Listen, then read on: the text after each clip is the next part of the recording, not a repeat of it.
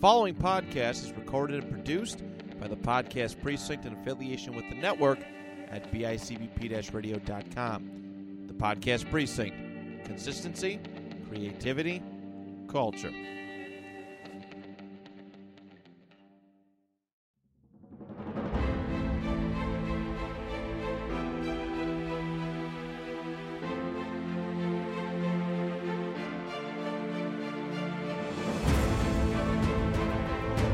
Hey, everybody, this is Chris Gullo, joined alongside Jonathan Ash. Hello. And it's another edition of Rediscovering the Indies, just making it right in time for the month of January. Uh, it has been a little hectic, uh, ladies and gentlemen, but we made sure we got an episode out every month for you to tell the stories that aren't being told about independent wrestling history. And uh, you know, we do apologize for the delay. I know we haven't been really active on social media. That is something we'll be a little more active as the year goes on. But we really thank you for all your support. Last month we had an all-time listenership, and uh, for this month, I hope you guys are still listening.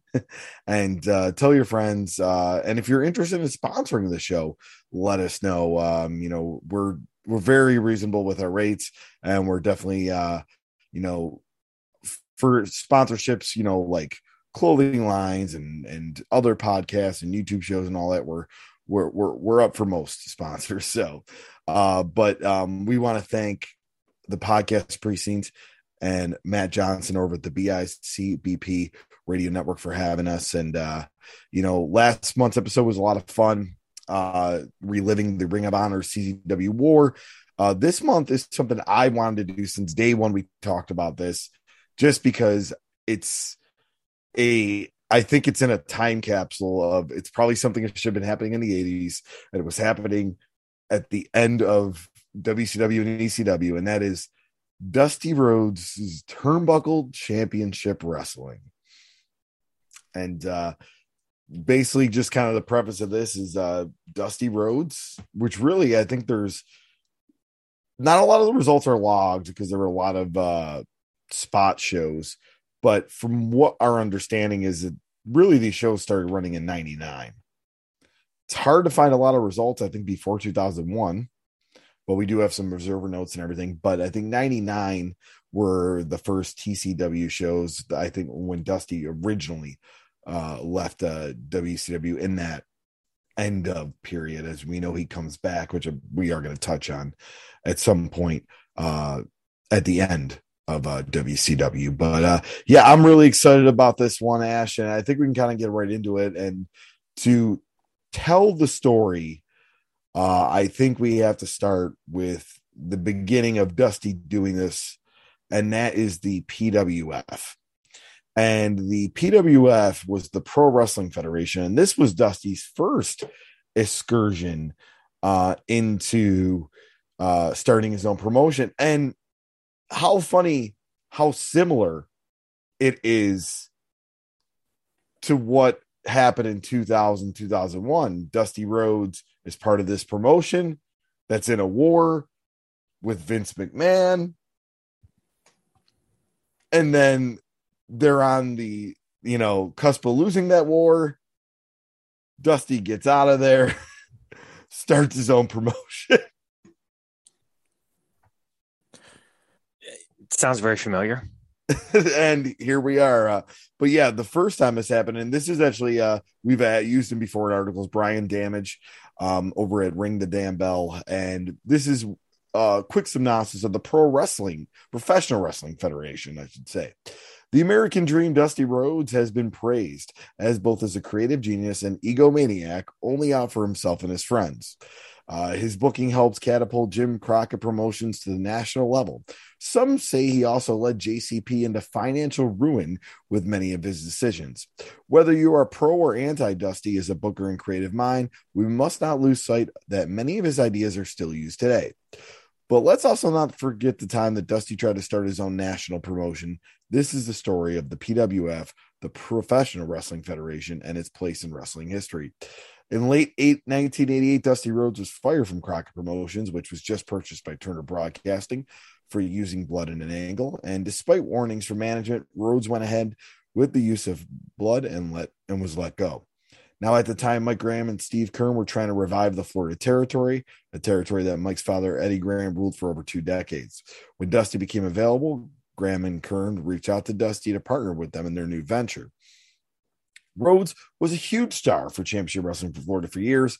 Both Keirn and Graham felt that having Dusty's name attached to their promotion would only help it expand. Rhodes saw the potential in Florida Championship Wrestling and was initially excited about joining the promotion. Dusty's vision, however, wasn't to keep FCW small, but eventually become a player for the big time. Uh, the territorial name of Florida Championship Wrestling was changed to Professional Wrestling Federation, or PWF for short. Legendary play-by-play man Gordon Solie would be the voice of the company as and was also an investor. Solie's son would head up the production team for the promotion. Realizing that Graham and Keirn were not prepared financially for Dusty's vision, Rhodes brought in a financial backer named Randy Roberts. Roberts had years of experience running casinos and other corporate startups. With a solid uh, money stream coming in, many talents were brought on board to the PWF, including the Nasty Boys, Scott Hall, Dick Slater, Mike Awesome, Bam Bam Bigelow, Al Perez, and others. Their shows would be taped at the famed Florida Sportatorium each week. The shows were also syndicated all over Florida in places like Tampa, Tallahassee, Miami, Orlando, and Jacksonville. Diamond Dallas Page, who was still trying to make it in the professional wrestling business, was brought in as a manager and color commentator. Page was recommended by the gig by Mike Graham, who had Page auditioned for Dusty for over the phone. Page basically did a Dusty Rhodes impression for about 45 seconds and was hired then and there. In a not so shocking surprise, Dusty was crowned the inaugural PWF heavyweight champion, defeating his brother in law, Big Steel Man, aka Fred Ottman, Tugboat Typhoon, the Shockmaster. The PWF would run regular house shows throughout the state of Florida and the Bahamas with the PWF gaining momentum, Dusty Rhodes said they got a surprise from Bobby the Brain Heenan before television taping. Heenan was still employed by the WWF at the time and said he was there at the taping merely for a visit. Dusty said he knew something was up when Heenan started asking questions about the business they were doing. Dusty simply told Bobby that the business was doing great and knew that Heenan would go back to Vince McMahon and report to him whatever he heard. Sure enough, not long after McMahon called Dusty and offered him a job at the WWF, not only that, but he offered to purchase the PWF from him, potentially making that a developmental territory for WWF. Dusty said no one declined McMahon's offer at the time, feeling that PWF had a real shot for competing with WWF and WCW. It was the decision Dusty said he would later regret. Ultimately, Rhodes said his business partners were not keen on continuing to reinvest in the promotion to make it grow bigger than what it had become. With the writing on the wall, Dusty swallowed his pride and joined WWF as a wrestler for far less what he was initially offered. The PWF continued to operate with Dusty for a couple more years before folding in 1991. And uh, Dusty's first attempt at becoming a national promotion was all gone, but he would later open up Turnbuckle Championship Wrestling based in Georgia. And I'll there's a couple opinionated lines after that, but I'll I'll leave it there because that leads in. So uh, the reason why I'm bringing this up because it's still in that territorial base, and we don't really touch on a lot of territory stuff here, but it kind of sh- it it shows you the beginning of something, right? And I think what it shows you here is that Dusty always wanted something that was truly his own. And turning down that offer from WWF, where they could possibly be a developmental, once again under Vince McMahon supervision, Dusty really wanted to be on his own. And I think it's funny that in 1988, he tries to be the national promotion. And as we're going to talk about in 2000, 2001, he tries to be the regional promotion when he probably should have been reversed. I, I look at this. I think Dusty just didn't want to have a boss. I think he wanted to be the boss and wanted to run everything 100%. And, you know, as we've seen in Jim Crockett promotions towards the end there, uh, he was starting to struggle as the promoter and also had also butted heads with the Horsemen and with Jim Crockett and others. So I could see him here. Like he's got inv- he's got investors, he's got money coming in. Uh, he, you know, he's basically running everything. Uh, Gordon Solie and his son are not going to tell Dusty what to do. Neither is anyone else in that company. So Dusty basically had free reign. And I, I don't know if I really blame him for not giving that up. I don't know if like if it was ego or he was just oblivious to what was going on. The fact that he thought he could be a national promotion.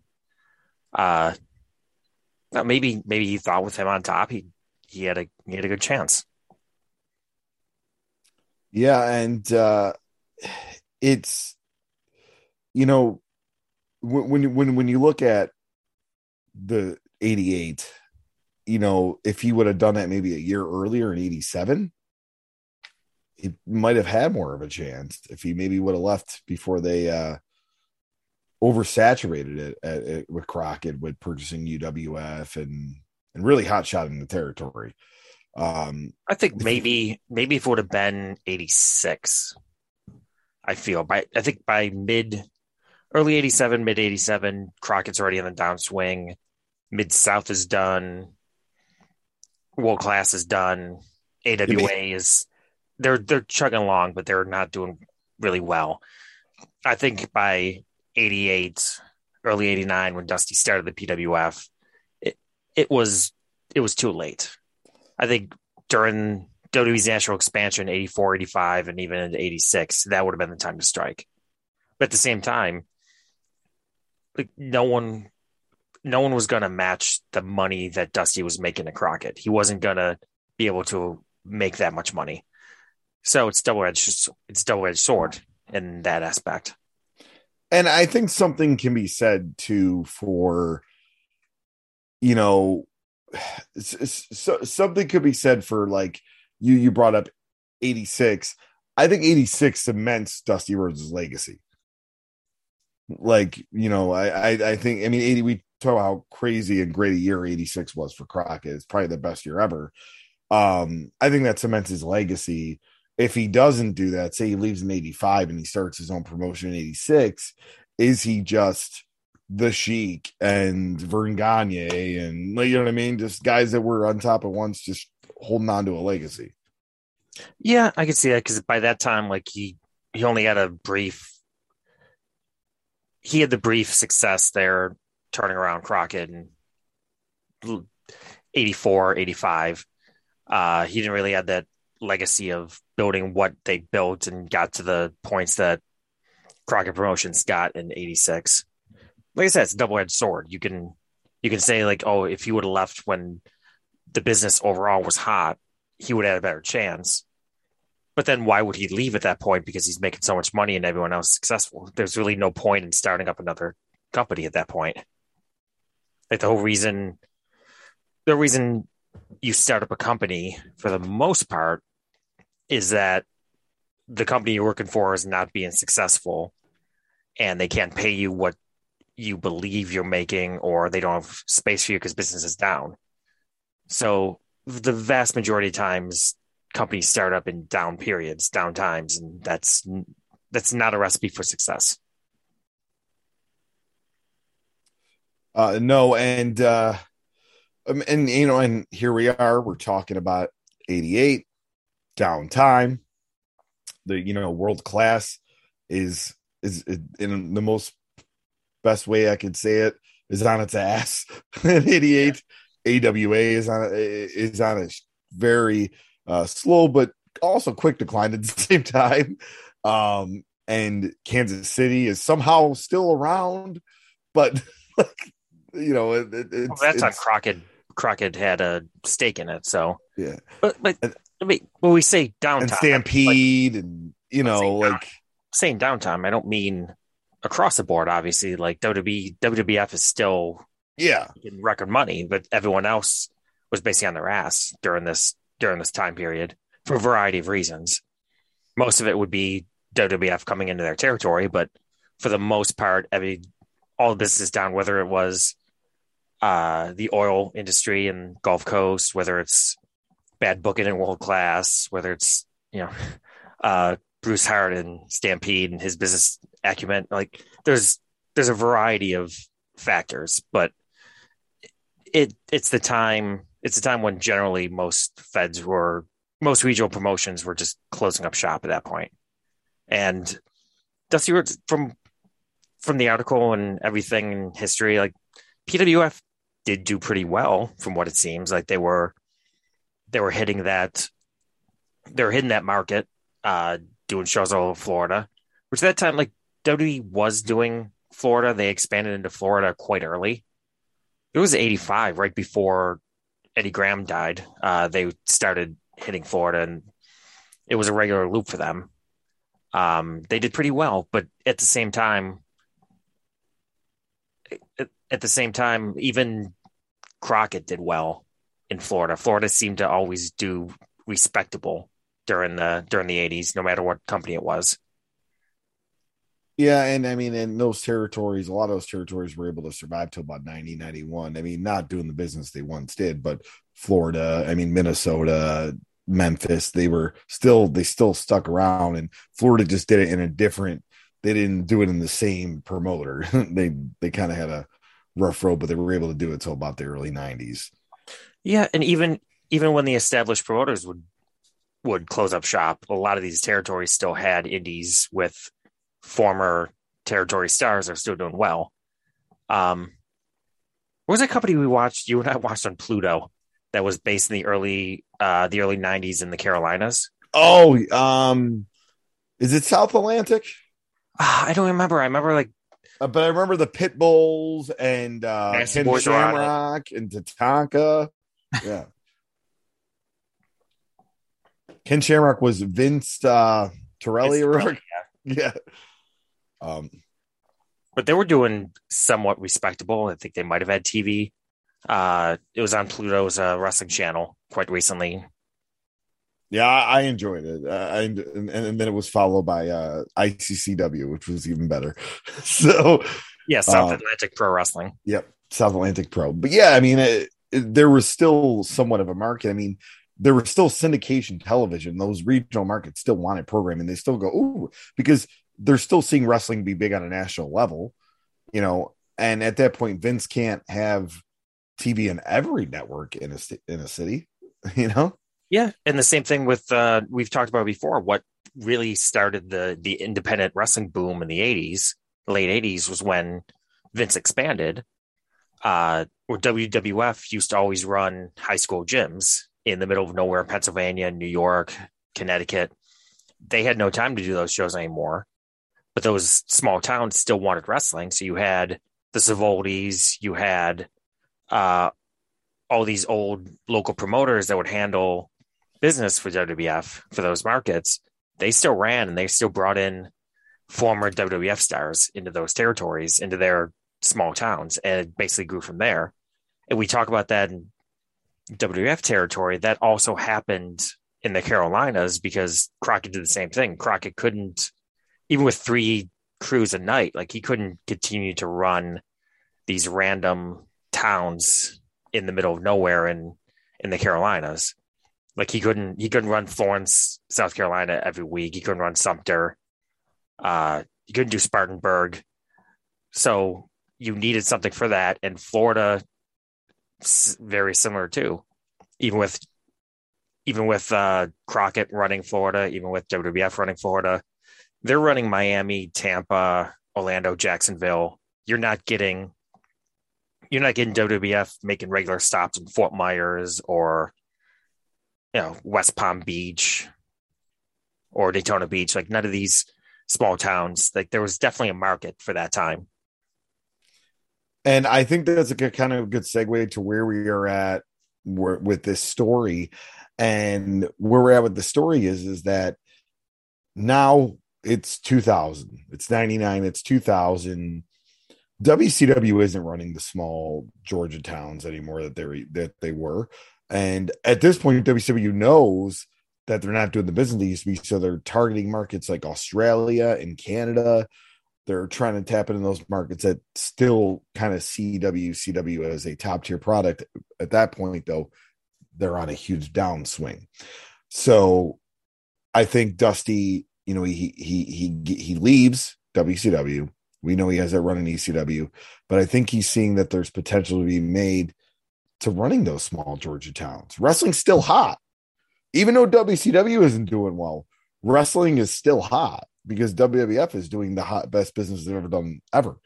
like, and he knows this. So I mean, it was pretty much proven when like WCW went out of business and none of those the majority of those WCW fans never migrated over to WWE. You still had a you still had wrestling fans that wanted to watch wrestling. And especially in Georgia, they wanted the wrestling that they're used to. And at that point, like we've talked about before in 99, especially 2000 with the Vince Russo era of WCW, they were not giving the Southern fans what they wanted. And uh, so let's uh let's kind of get into it here. Uh, Dusty Rhodes, and uh, this is a little bit from some of this is from Wikipedia as well as the fandom article on Turnbuckle Championship Wrestling, um, which is kind of like a wrestle wrestling Wikipedia. But Dusty Rhodes began plans to organize a new promotion in the state of Georgia in 1999, later establishing county, uh, offices in East Cobb County, Georgia. It would be said Rhodes a southern promotion that was old school but with modern ideas. And early in the next year, he started promoting local wrestling events in Georgia, Alabama, and Tennessee as part of the American Dream Tour 2000. And the first official event was held by TCW in Ashburn, Georgia on July 6, 2000, and crowned its first heavyweight champion, Glacier, defeating Jorge Estrada in the tournament final. And we'll leave it there and then we'll go to the notes. But uh Glacier who based in Georgia, you know, and Jorge Estrada, who you would who we would later know as one of the flying Elvises in TNA. And let's those TNA thoughts keep them in your back of your head because it goes full circle. I think it really does. But uh our first uh notes from the uh Observer, July 17, 2000. Dusty Rhodes is running shows in Georgia and smaller towns like Cordele, Carrollton, Jesup, Warner Robins called Turnbuckle Championship Wrestling.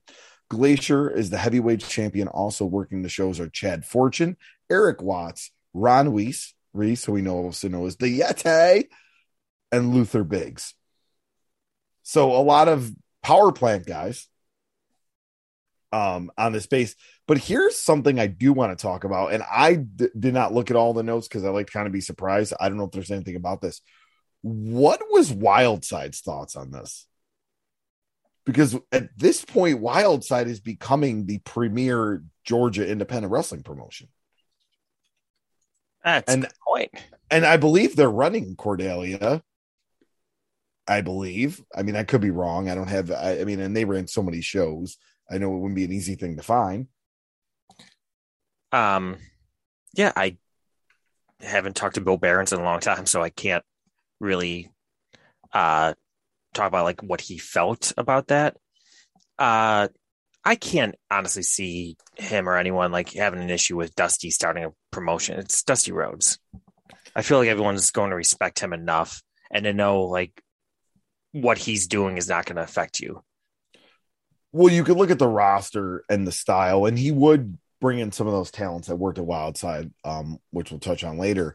But it is a lot of that old school style. I mean, look at these guys: Eric Watts, Ron Reese, Luther Biggs, Chad Fortune. I mean, it's the power plant guys.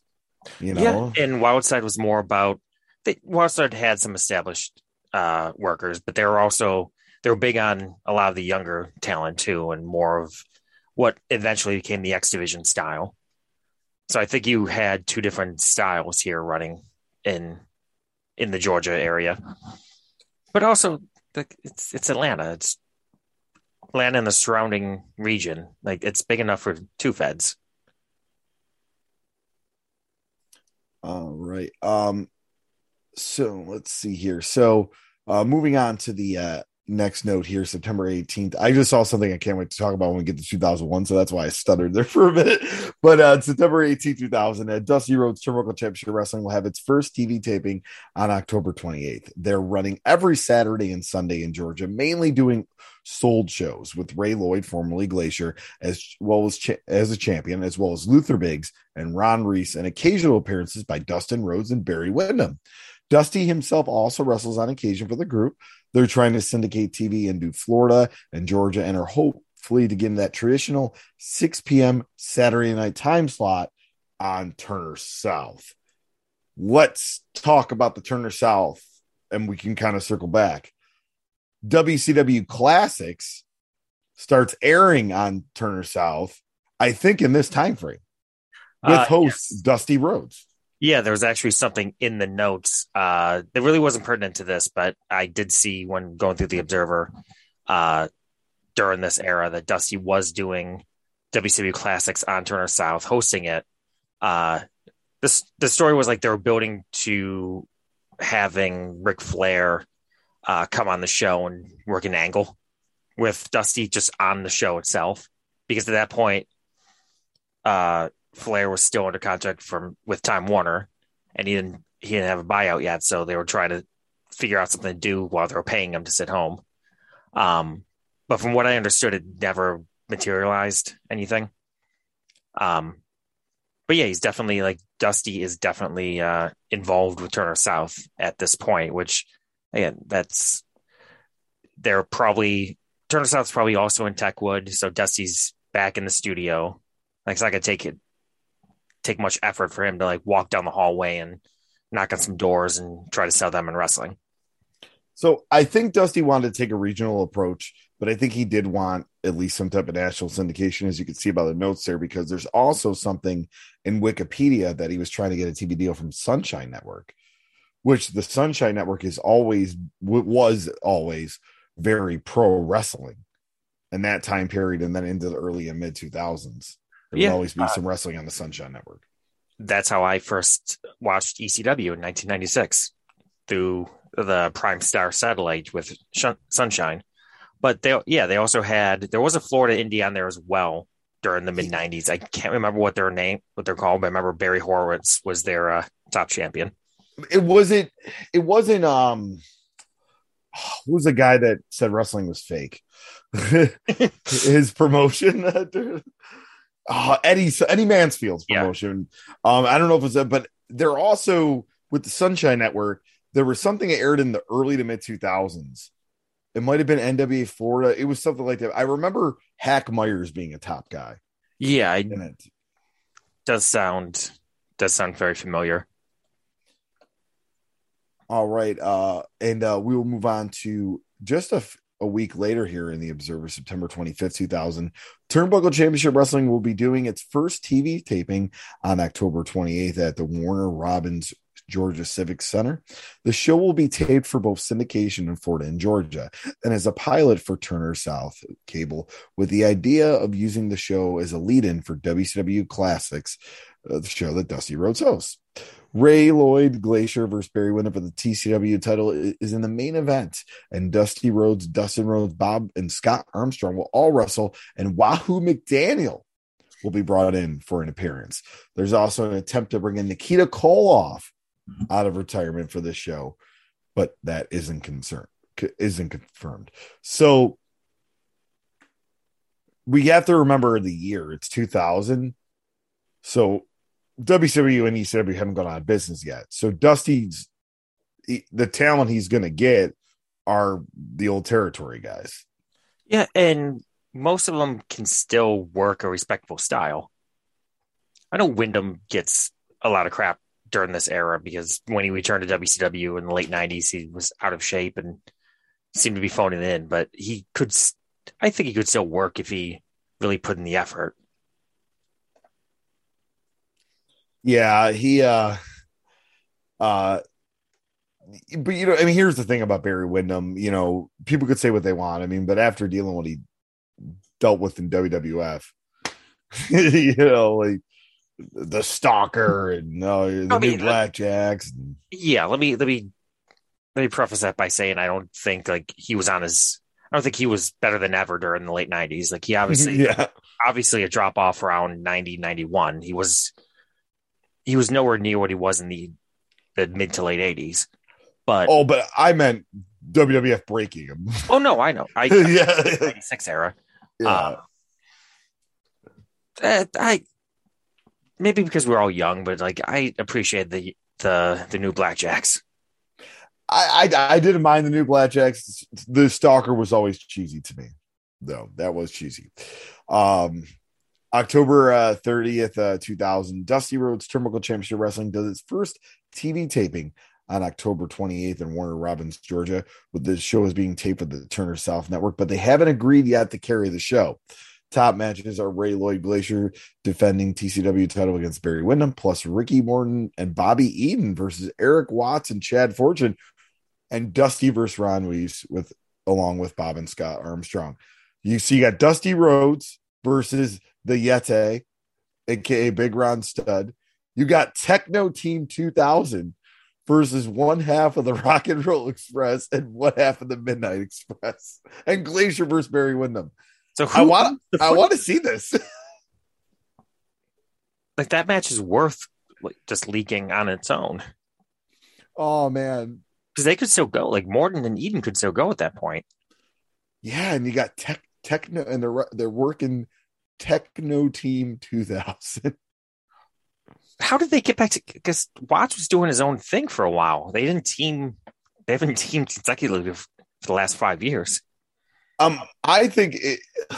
Well, did they? Okay, so Chad Fortune was in that race car tag team, right? But that was not with Watts. I can't remember who that was with, but he was in that. He was in that race car tag team in WCW around that time, I believe. Um, Uh, yeah, it was on Saturday Night Worldwide. I'm trying to the Pit Crew. the Pit Crew Uh, and oh, with Del Torborg with Del, Del, Demon, yeah, and then Watts did does get brought back in the late nineties. I, I, I, and I don't think he teams with anybody. I think he's just a singles guy. Yeah, it was very.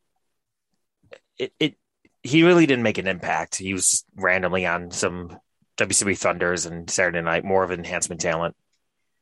So the last time they probably teamed was like on a WWF Superstars, like lo- losing to the New Rockers. that would be my guess. Um.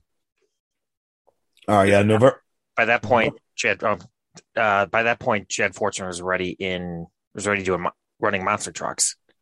So wrestling was no longer his uh his main his main business at that point. Forgot Chad Fortune won the monster truck business. Uh, Folks, I guarantee no other podcast is covering Chad Fortune in this detail, but that's what we do here for you on Rediscover these. he got it through WCW when WCW signed a contract with uh, Live Nation or with SFX Entertainment uh, for a WCW monster truck. Somehow, like he worked his way in there. Good for him. Give him, give him a good career. Oh, and he announced his retirement in 2019, so he had a good 20 year career. All right, Ch- Chad Fortune tearing up the monster truck scene. Oh, and Uh, uh, the last WWF match was with the Heavenly Bodies. So all right. Well, that's even earlier than I thought. Okay. Yeah. Um, November 6, 2000, Dusty Rhodes promoted his first Terminal Championship uh, um, uh, Championship Wrestling TV taping, sorry, on October 28th in Warner Robins, Georgia. Dusty Rhodes, North Carolina, or no contest with Ron Studd in one of the feature matches, as well as Barry Windham uh, winning the TCW title from Ray Glacier Lloyd in another. Uh, the major angle was Bobby Eaton turning on Ricky Morton in a tag team match against Eric Watts and Chad Fortune. Scotty Anton from ECW worked the taping. So good to see Scotty Riggs, another Georgia based guy uh, involved there. Um, w- sorry if I sound tongue tied. I've done a lot of reading today. Earlier today, I taped WrestleNomics where I read a lot of Nick Quan. Look, see Nick Conquero quotes. So a little tongue tied tonight. A lot of reading doing here, but uh, a lot of Rumble results too, probably. Yes, yeah, yeah, like, Rumble. Um, so yeah, so Bobby Eaton turning on Ricky Morton. Who would have thought? in, in that match against the. Techno Team reunion. Here's a question: In 2000, would they be Techno Team 2000 or just Techno Team, or do they go now we're Techno Team 3000? Um, I think it's more like 20th Century Fox. Like they were 20th Century Fox for a little while, and then they eventually had to give it up and be 21st Century Fox. So I think, I, I think they went with 2000 for a little while, but you know, you, you try to you try to ride that train as long as you can.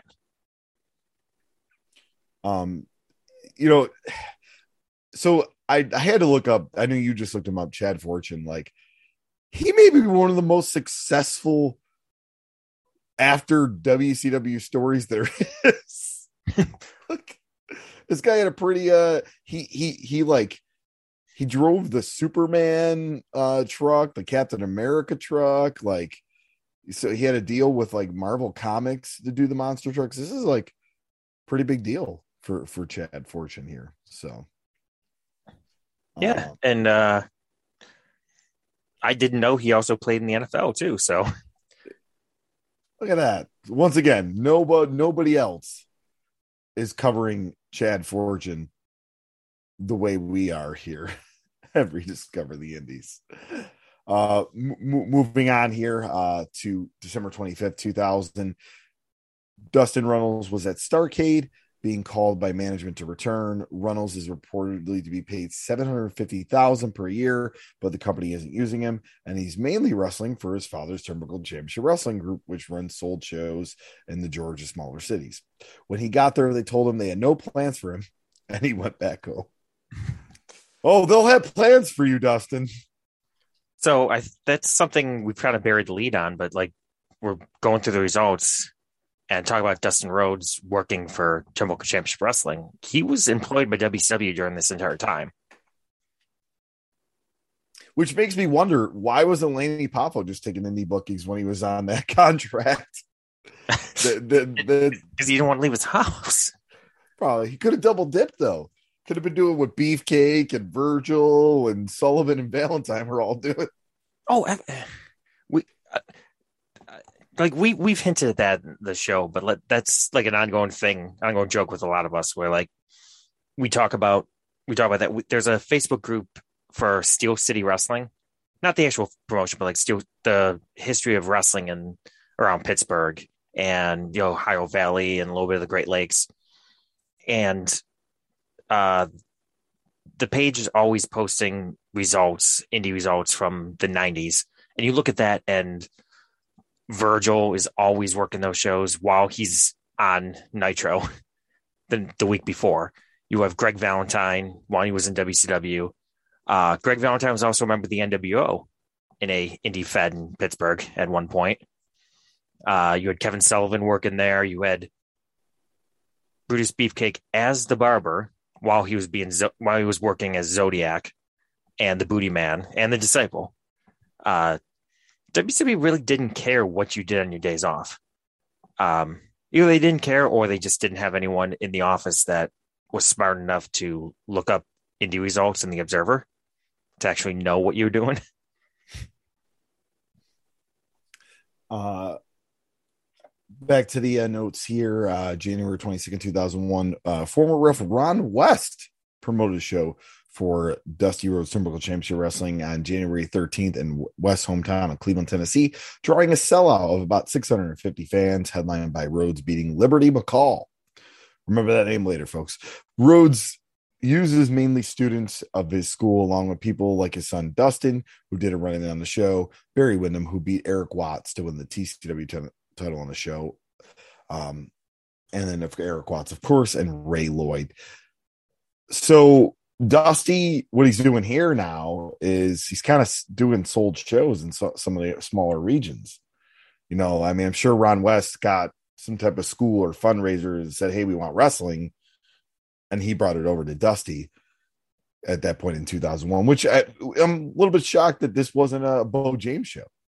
you know, I'm shocked that Bo James wasn't wasn't doing this, but yeah, um, Cleveland, Cleveland is right outside of uh, Chattanooga um, maybe like 45 minutes out of Chattanooga, but still two hours to Atlanta.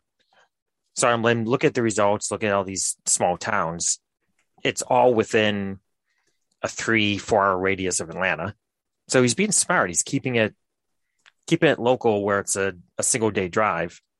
But also, yeah, if he can find sold shows, like down there, he can be running literally every night of the week if you're looking at within a three hour radius, you can find during this era, you could find sold shows in for every night of the week.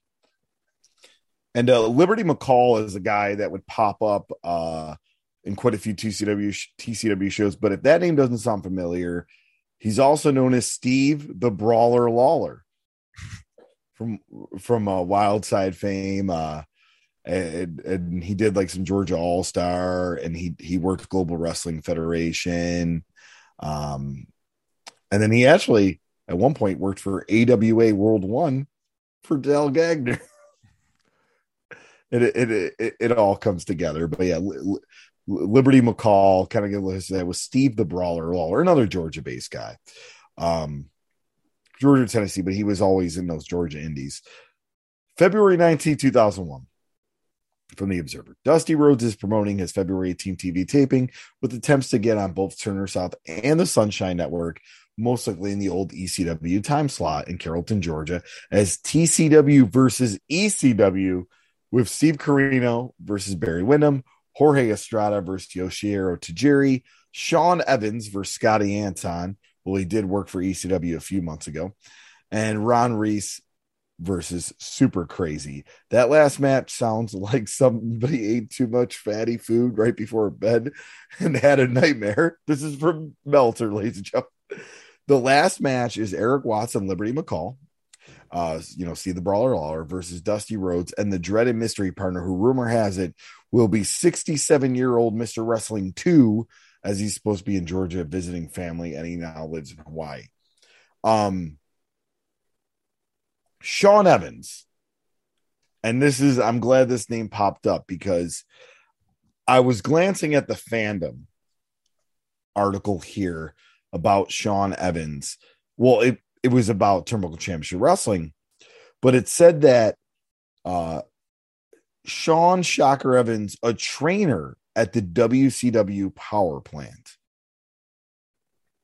Is have you ever heard this? I'm not saying he wasn't. I mean, who am I? But like, I've heard the name Sean Shocker Evans before, but a trainer? I don't know if they just have it wrong on fandom. I don't know. Um, maybe he was assistant trainer. You know, um, unfortunately, we did lose uh, Sean Evans here. Um, see, Kanyon met him, and so they they quote Kanyon in this article uh, in 2007 when they talked about Sean Evans passing away. Um, says he met him at the power plant through his wrestling career. Yeah, I mean, I don't know much about this guy. I mean, other than seeing his name and results. Uh, and all that. working since 93, so he wasn't a fully trained uh, worker at the power plant. Um, but it doesn't mean anything. A lot of a lot of talent came in and out of there that had previous wrestling experience. Um, from another guy that worked for Wildside. Yeah, he's from uh, Pennsylvania area actually, McKeesport, uh, up up towards our way did some shows up here, Butler and Butler, P- PA, um, Pittsburgh area actually seems more, and looks like he moved. It's where I know the name, I think, from results from around here. Yeah, yeah, he was all over here in the mid to late '90s, and then from what I see, uh, really nothing in 2000, and then showed back up in early 2001 in Georgia. So it seems like he moved down there and furthered his training. who are we to say like what he was doing at the power plant? I just, that I mean, I'm just saying that's the first I've ever heard of it. Um, let's go back to to to what they're saying here, and we'll kind of circle back to because this one results finally pop up on Cage Match, uh, for this era. But Ron Reese, Big Ron Studd versus Super Crazy. Now, as crazy, and no pun intended, as crazy as that sounds, people were like, "Oh, that's such a weird match." You and I have discussed this before. One of the most underrated feuds of all time and matches is is Reese and Juventud. Yeah, um, I don't remember what WCW pay per view that was, but it was a very, very underrated match. So Ron Studd can work a guy, uh, you know, a guy that's mostly based in lucha libre, and have it come off pretty successful. Um, but yeah, I did mention cage match. We do have cage match re- results uh, starting in 2001. As we do know, though, that Turnbuckle Championship Wrestling did start in 2000 uh, on cage match of February 18, 2001. We don't have any winners but other than Barry Windham defeating Steve Corino, we have Dusty Rhodes and a mystery partner versus Eric Watts and Steve Lawler, Jorge Estrada versus Jerry, Scotty Anton versus Sean Evans, Ron Studd versus Super Crazy, so it happened, and a Battle Royal. Uh, but we don't have any winners listed. And that's a lot of these TCW events, we only have one one match result on them. Um, so we're hoping, you know, as we're going through, Zerber can answer some of those questions here.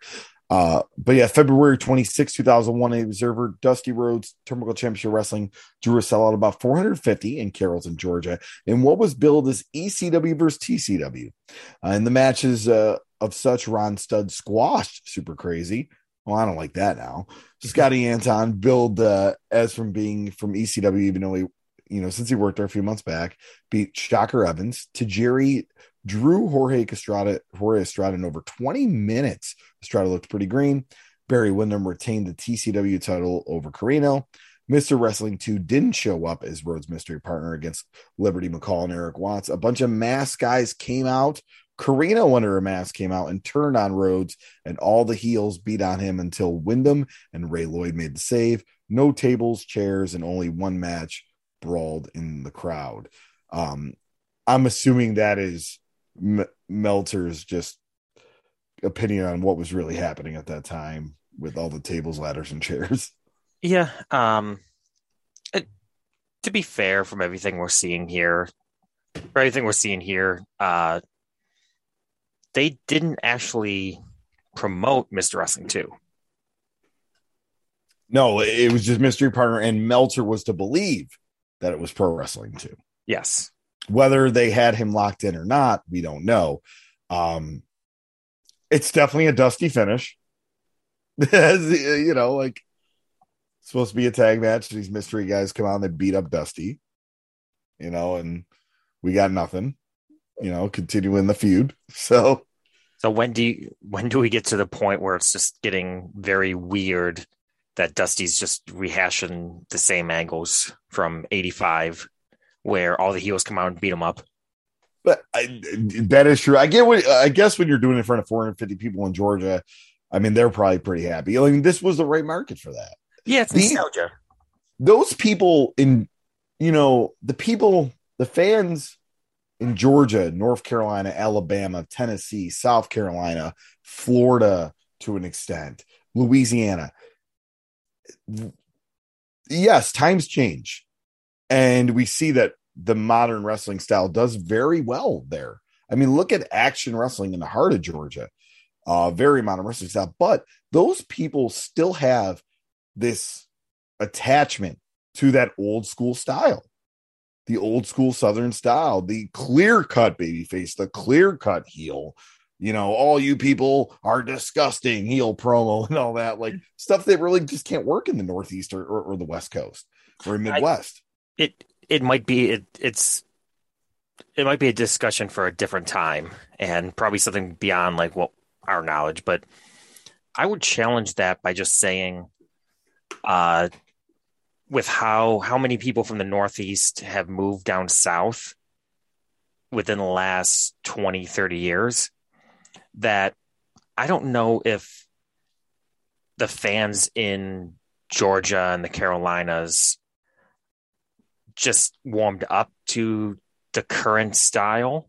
Or if a lot of those people were transplants from the northeast that just grew into like seeing that style? Because for for decades WWE never drew well in the Carolinas. That changed during the attitude era. And generally now WWE does respectfully respectable in that area. Um businesses down across the board. That's another point. But I I feel like a lot of companies that run down there are getting a lot of fans that traditionally were not mid Atlantic fans and not fans that lived in the area for decades and didn't have deep roots. I'm not saying all fans, but I think the migration patterns do help that uh, do help expand wrestling in certain areas. Well, I mean, look at Florida. I think Florida became a pretty modern wrestling state, and Florida is probably the highest transplant state in the country. Uh, I would say, you know, probably the highest number of transplants. Um, yeah. and that's a and and Florida is one of the birthplaces of the super indie style in the early 2000s. Oh yeah, yeah. You know, um, I'm in I'm in no way trying to try to say like current wrestling would oh, oh. succeed in these area areas if it wasn't for transplants, but I think I I feel like that does have a large that does hold a uh, a large reason for that to happen. Oh, know, my point was really just agreeing with you. Like Florida yeah. was the first transplant state, and then that that was kind of where that modern indie wrestling style is accepted, and in parts of Georgia too. I mean, wild side, but now it's very accepted. But here's the thing about the South is you still will have the traditional wrestling show.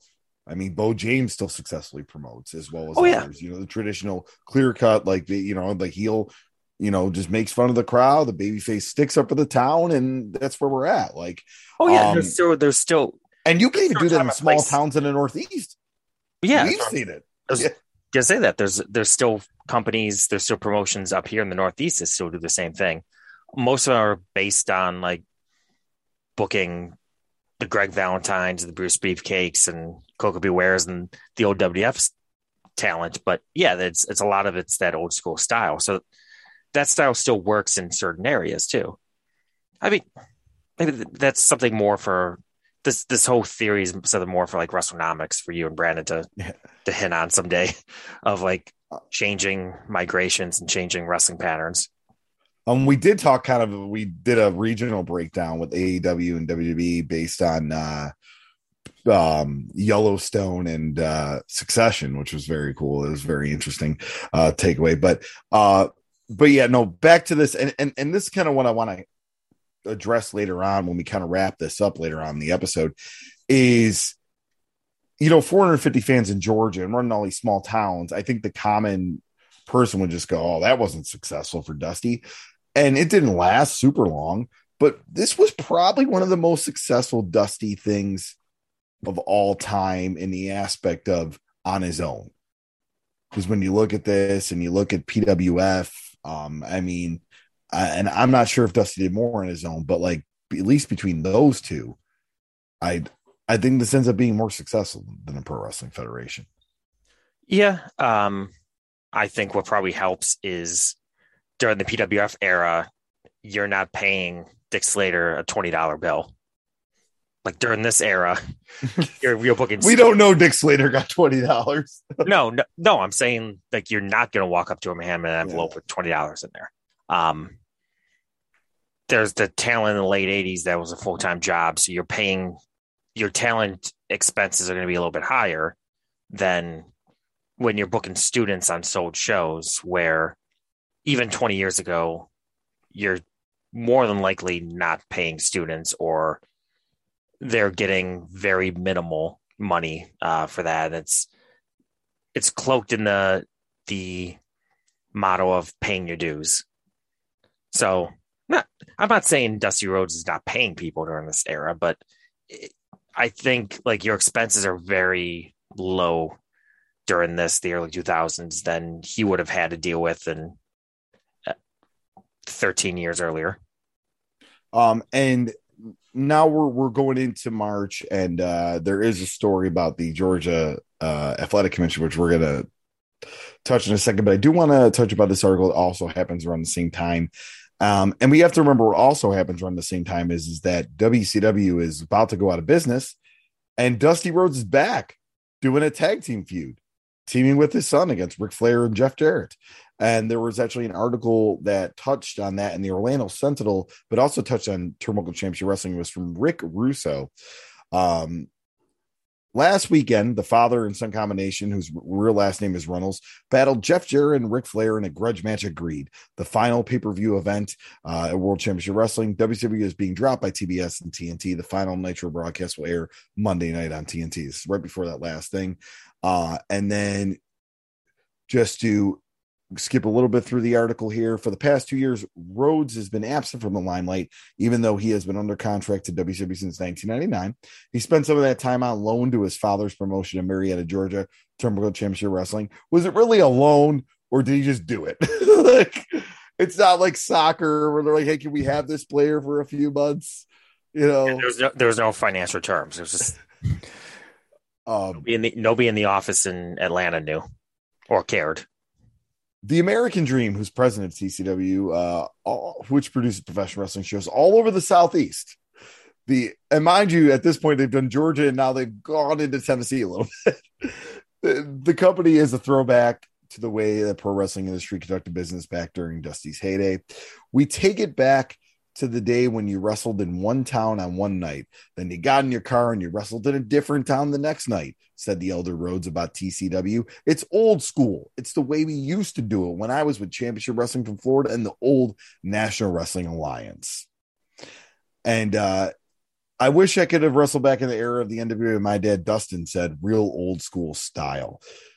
And then and then it just kind of goes into more about uh you know Dustin Rhodes and what got him there. So there's not much we have to dig into after that um, from the Orlando Sentinel. But what I do want to touch on this, the reason why I brought this up was this was, I think part of the, this too was Dusty really wanting to do something with Dustin at least one more time because he probably knew his in ring career was on it was close to the end.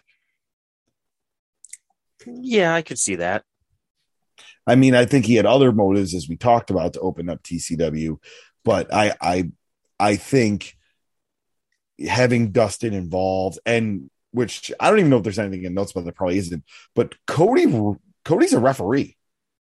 Oh yeah, it, we do hit on that later on. Yeah, you know, Cody, uh, Cody Rhodes is a is a referee for this, so it was a real family affair for a while in Turnbuckle Championship Wrestling for the Rhodes family.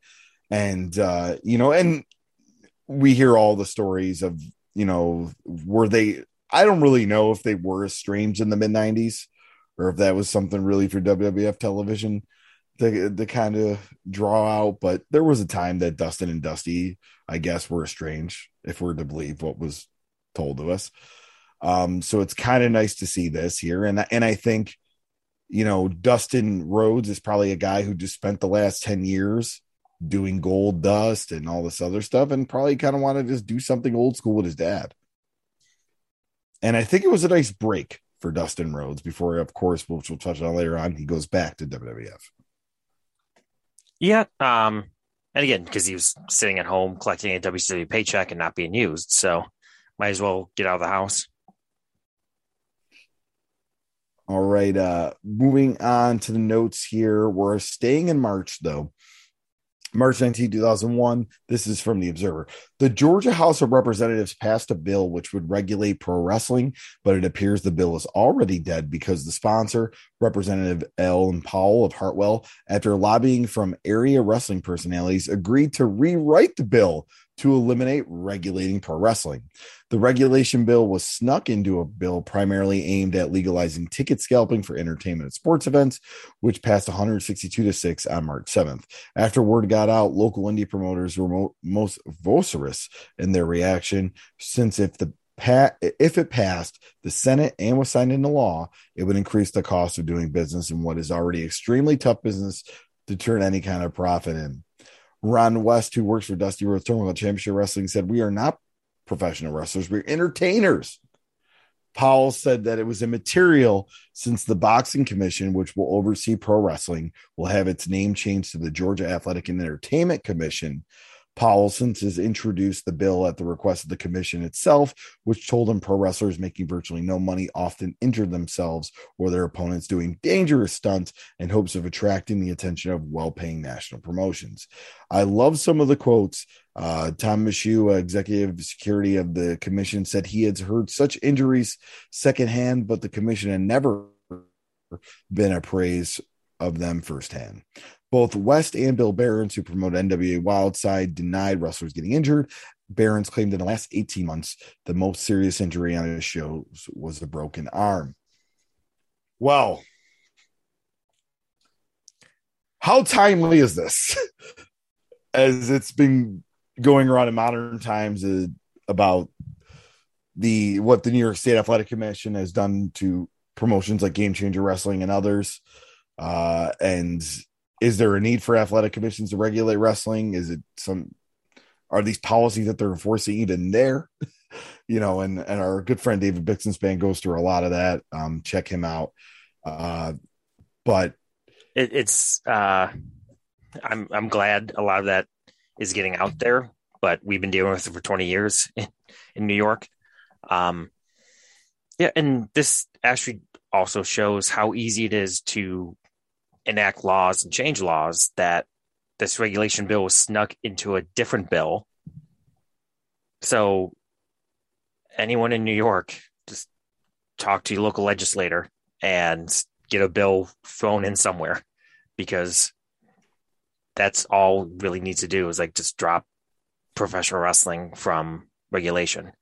Um, being regulated by athletic commissions, it was always a holdover from the old days of kayfabe, but it obviously doesn't serve a purpose now. And this too, like I, I wish I would have did more research on this, um, just to see like what was the underlying reason that the Georgia House of Representatives wanted this to be put through.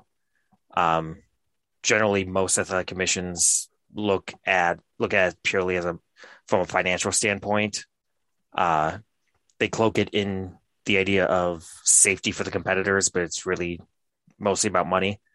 Um, so obviously, like if they're going to regulate pro wrestling, there's obviously going to be uh, license application fees and surcharges, maybe a ticket tax. Um, and Georgia was hardly the only uh, athletic commission during this era. Like wrestling was hot. Wrestling just coming off the attitude era, everyone wanted everyone wanted to try to get money, try to get a piece of that pie.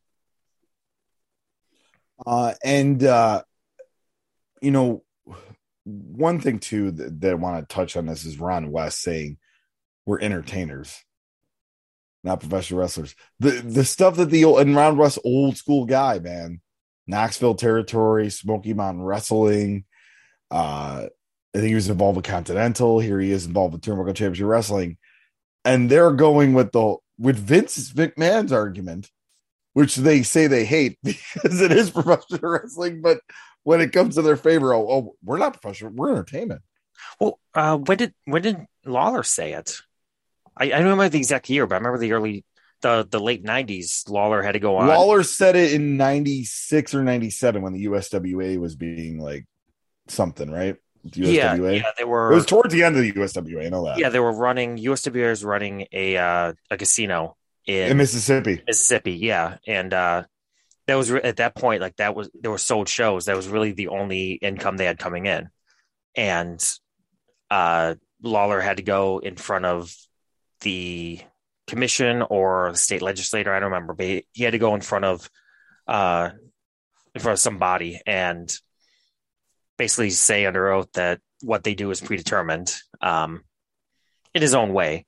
And then uh, some newspaper reporter from Memphis got a hold of that and posted it, or not posted during that era, but uh, wrote an article about it, and it was in the Memphis paper. And uh, Lawler had to go on Memphis TV with Lance Russell and basically just explain, try to get out of it so fans didn't think that their top star just admitted wrestling was fake. And the interview's out there on YouTube. Uh, it's like a five six minute interview, maybe even longer. But like he basically like has the newspaper and explain like what he explain explain like what he said and what he meant on TV to try to save the business. But regardless of explanations, like even like Lawler and USWA Memphis, which for years used to have that mentality of whatever Vince said, like that's his business. We'll we're wrestling here. Uh, we're legit. Like even them during a down period realized, all right, enough of that. We have to. If it's going to save our business, we can come clean because there's no point in insulting wrestlers' intelligence, insulting the fans' intelligence at that point. All right. Uh, so we'll move on to the Observer, and the Observer ha- has a lot more uh, of these results than the cage match has because I the next cage match we have is in the summer and we got some results here from the observer here. Um, this is from the april 9th 2001 observer uh, from march 31st seagrove north carolina. So i i gotta admit i was a little bit wrong. Dusty is he's is trying to cover the southeast. Um, i mean that's the third state now we've brought up here. Um, but uh that is about a five hour drive it's north of charlotte too so he's um, really expanding out there so drawing 300, uh, Damien, uh, not the Mexican wrestler, uh, uh, Meltzer puts, beat Luther Biggs, Mad Max, uh, beat Sean Evans, uh, Desiree Peterson beat Leilani Kai, which I think that ends up being Desire from TNA as we go on. I think that's what ends up being. Um, Manny Fernandez beat Jorge Estrada. Now, the question is, which Manny Fernandez is this? I don't think this is Raging Bull. I think this is the Florida Manny Fernandez, right? There was a it was he Florida or Georgia, but I remember him appearing on WCW uh, uh tapings like losing to Goldberg and others. Yeah, there was uh, a jobber, but no, I believe it's uh the original Manny Fernandez. Um. Okay. Yeah. So I. I, I next, yes. It, it says uh, later in the notes too. I but see to, in me it could have been the other man. I just saw it, and then uh, Scotty Anton and Sonny Siaki beat Glacier and Jason Sugarman, and in a bull row match, uh, Dusty Rhodes beat Barry Windham, and yeah, so Dusty Rhodes brought longtime tag team Manny Fernandez to World Championship Wrestling on March 31st uh, at the elementary school in Seagrove, North Carolina. Dusty Rhodes also announced that he would be doing a Turnbuckle Championship Wrestling pay per view after getting television in the fall. He said he would work with Howard Brody and Turnbuckle would become an NWA group and started talking about doing an NWA Promotions national tour using Rhodes versus Ric Flair as a headline attraction, although Flair's WCW contract would likely nix that happening. As far as the pay per view goes, it's tough ECW's next to last pay per view did a 0.1 buy rate. The last one actually did a quite be- bit better. And WCW's last pay per view with Rhodes and Flair in the Bay Angle also did a 0.1, and those aren't profitable numbers. All the attempts at non name brand pay per view shows like Wow, i generation and Heroes of Wrestling were flops at the box office. So this is like a super rediscovering the indies paragraph here, huh? Um, I one think off promotions like wow. Well, wow wasn't actually, but it you know, but I generation heroes of wrestling. Um, yeah, I, I think you guys realize this time like WCW was just bought out about a week, a little over a week earlier. Uh, ECW was dead, so of course Dusty's gonna try to get on pay per view. Dusty probably saw this as prime opportunity to start a second national brand. Um, just as we've realized here in previous episodes, like this spring of 2001, everyone was trying to get that spot. Everyone was trying to be number two. But Dusty, you're you're drawing three to four fifty in in these southern towns, which is fine. That's that, like I said, I thought it was a great business move to do this. But you know, let's let's let's break this down by thing. The the the uh pay per view. I, I, you know, Meltzer brings up the 0.1s. I mean, Dusty doesn't have that star power that WCW had even at, at the end. Like he's got him, he's got Barry Windham, but that's really it. You know, I mean, I, I don't think you're just going to be, you know, Sonny Siaki's not a known commodity at the time. Neither is Jorge Estrada. I mean, great, great wrestlers there, but not people that are going to draw people in and out of pay per view. Um, number two, the NWA Promotions national tour with Rhodes versus Flair. So we talked in our last NWA uh, deep dive where the NWA was trying to get Ric Flair to appear for them while he was under contract. Little did we know they tried to do it seven years earlier. yeah, uh, they, they tried to do the the deal. Uh, I don't remember the exact amount, but it was the deal of uh, they paid Flair a flat rate to do like 30 appearances uh, throughout all the NWA territories. Um, Now, if if this could have worked in 2001, if Flair didn't go back to w, didn't go back to WWE in November, do you think a Dusty Rhodes versus Ric Flair tour, sort of like WWA or like what Flair and Hogan did years later in Australia, do you think Dusty versus Flair would have worked? I think it would have worked on a mid Atlantic tour. Like if you did Charlotte, Atlanta, Chattanooga, all those small in the smaller towns in that area. Uh, probably did Florida. You could probably get away with Florida and all that. Um, if you did that, sure. I don't think it would do well on pay per view. Oh no, no, it definitely wouldn't be pay per view. That would be a house show thing. But at the same time, would you draw enough to justify what Flair would be asking for and what Dusty would want to make it profitable? Because I'm sure in Dusty's mind, he would think like that match would sell out an arena. I'm thinking more of like how Flair and Hogan did the Hulkamania uh, tour. Yeah, the Hulkamania tour in Australia. Um, but also like years earlier with WoW or not WoW, uh, WWA, World World Wrestling All Stars, where they basically came up. They started in fall of 2001 and used a lot of former WCW guys, but at that point they were like Jeff Jarrett was their top star. They didn't really have any legends. Bret Hart appeared for them, Sid appeared for them, more of non wrestling roles. But like, e- even though Dusty versus Flair in the NWA in the 80s was an international feud. Uh, I feel like if WWE could have got both of them, I think that could have drawn in a international sense. Yeah, I mean it's you know especially what they were doing. Um, I think it's been proved before that WWE didn't do bad business. It just didn't have. It wasn't the type of business that could stay for a long time. Like it, it didn't have that longevity. Yeah, I mean, as a touring, like the the the Las Vegas pay per view was a disaster, but I think being touring touring Europe, touring Australia with Nostalgia Act would have worked for them. But yeah, that's for another that's for another episode. Maybe we'll do a World Wrestling All Stars episode someday. Um, and just the last part I want to talk about this is being the NWA affiliation. Uh, it would have been a good fit, but then it makes me wonder if this does happen and Dusty does try to expand the brand nationally.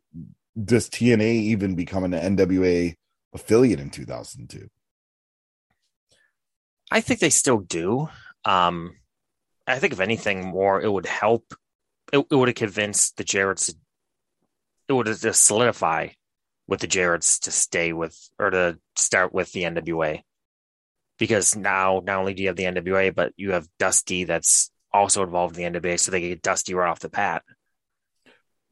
The point I'm trying to make though is the NWA made the, the world title and tag titles and all that. Like they wanted them defended, obviously in small in the other territory or promotions, but they let TNA have kind of like creative control over them. Okay, they wouldn't be able to do that if they were affiliated with Dusty and Dusty was growing as a promotion. I don't think they would they would allow that. It'd be like, oh well, Dusty thinks this guy should be NWA champion. You think that? Yeah, I think it would have caused issues to where we were back in the old territory days. Uh, yeah. I mean, that that's hard to that, that's hard to know. Like, what would have been, like, what would have been a what if situation. Um, I could definitely see Dusty's being like, well, whoever the champ is, like, I want dates on the champion. But at the same time, like, I don't know if Jerry Jarrett and Jeff Jarrett would say no to Dusty. like, if Dusty wanted dates on Ron Killings, like, he was going to get dates on Ron Killings. No one was going to tell him no.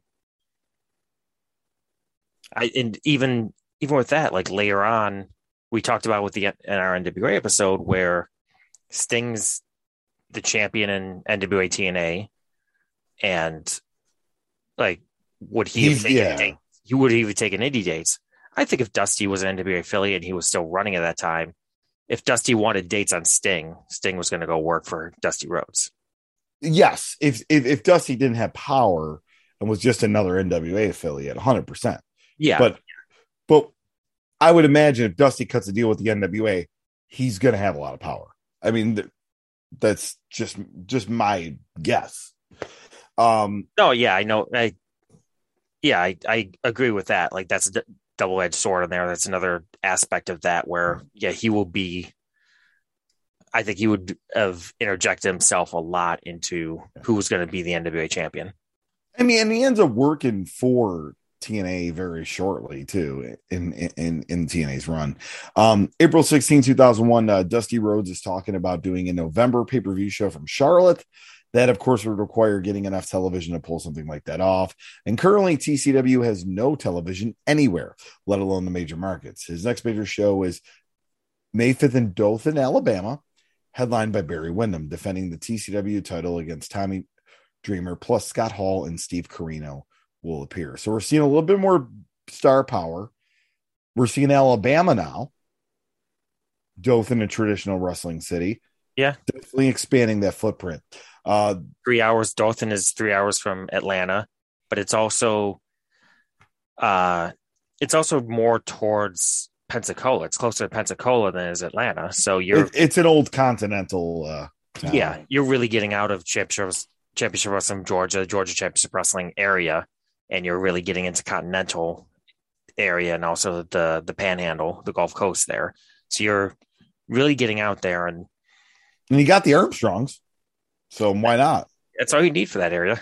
Um, I know we, we've we've talked before about certain feds that that run multiple states and they try to use that to say they're bigger than they normally are. We see that in wrestling a lot. Um, but really when they run, they're running in areas where you're right on the border so they can hit multiple states and still within an hour drive.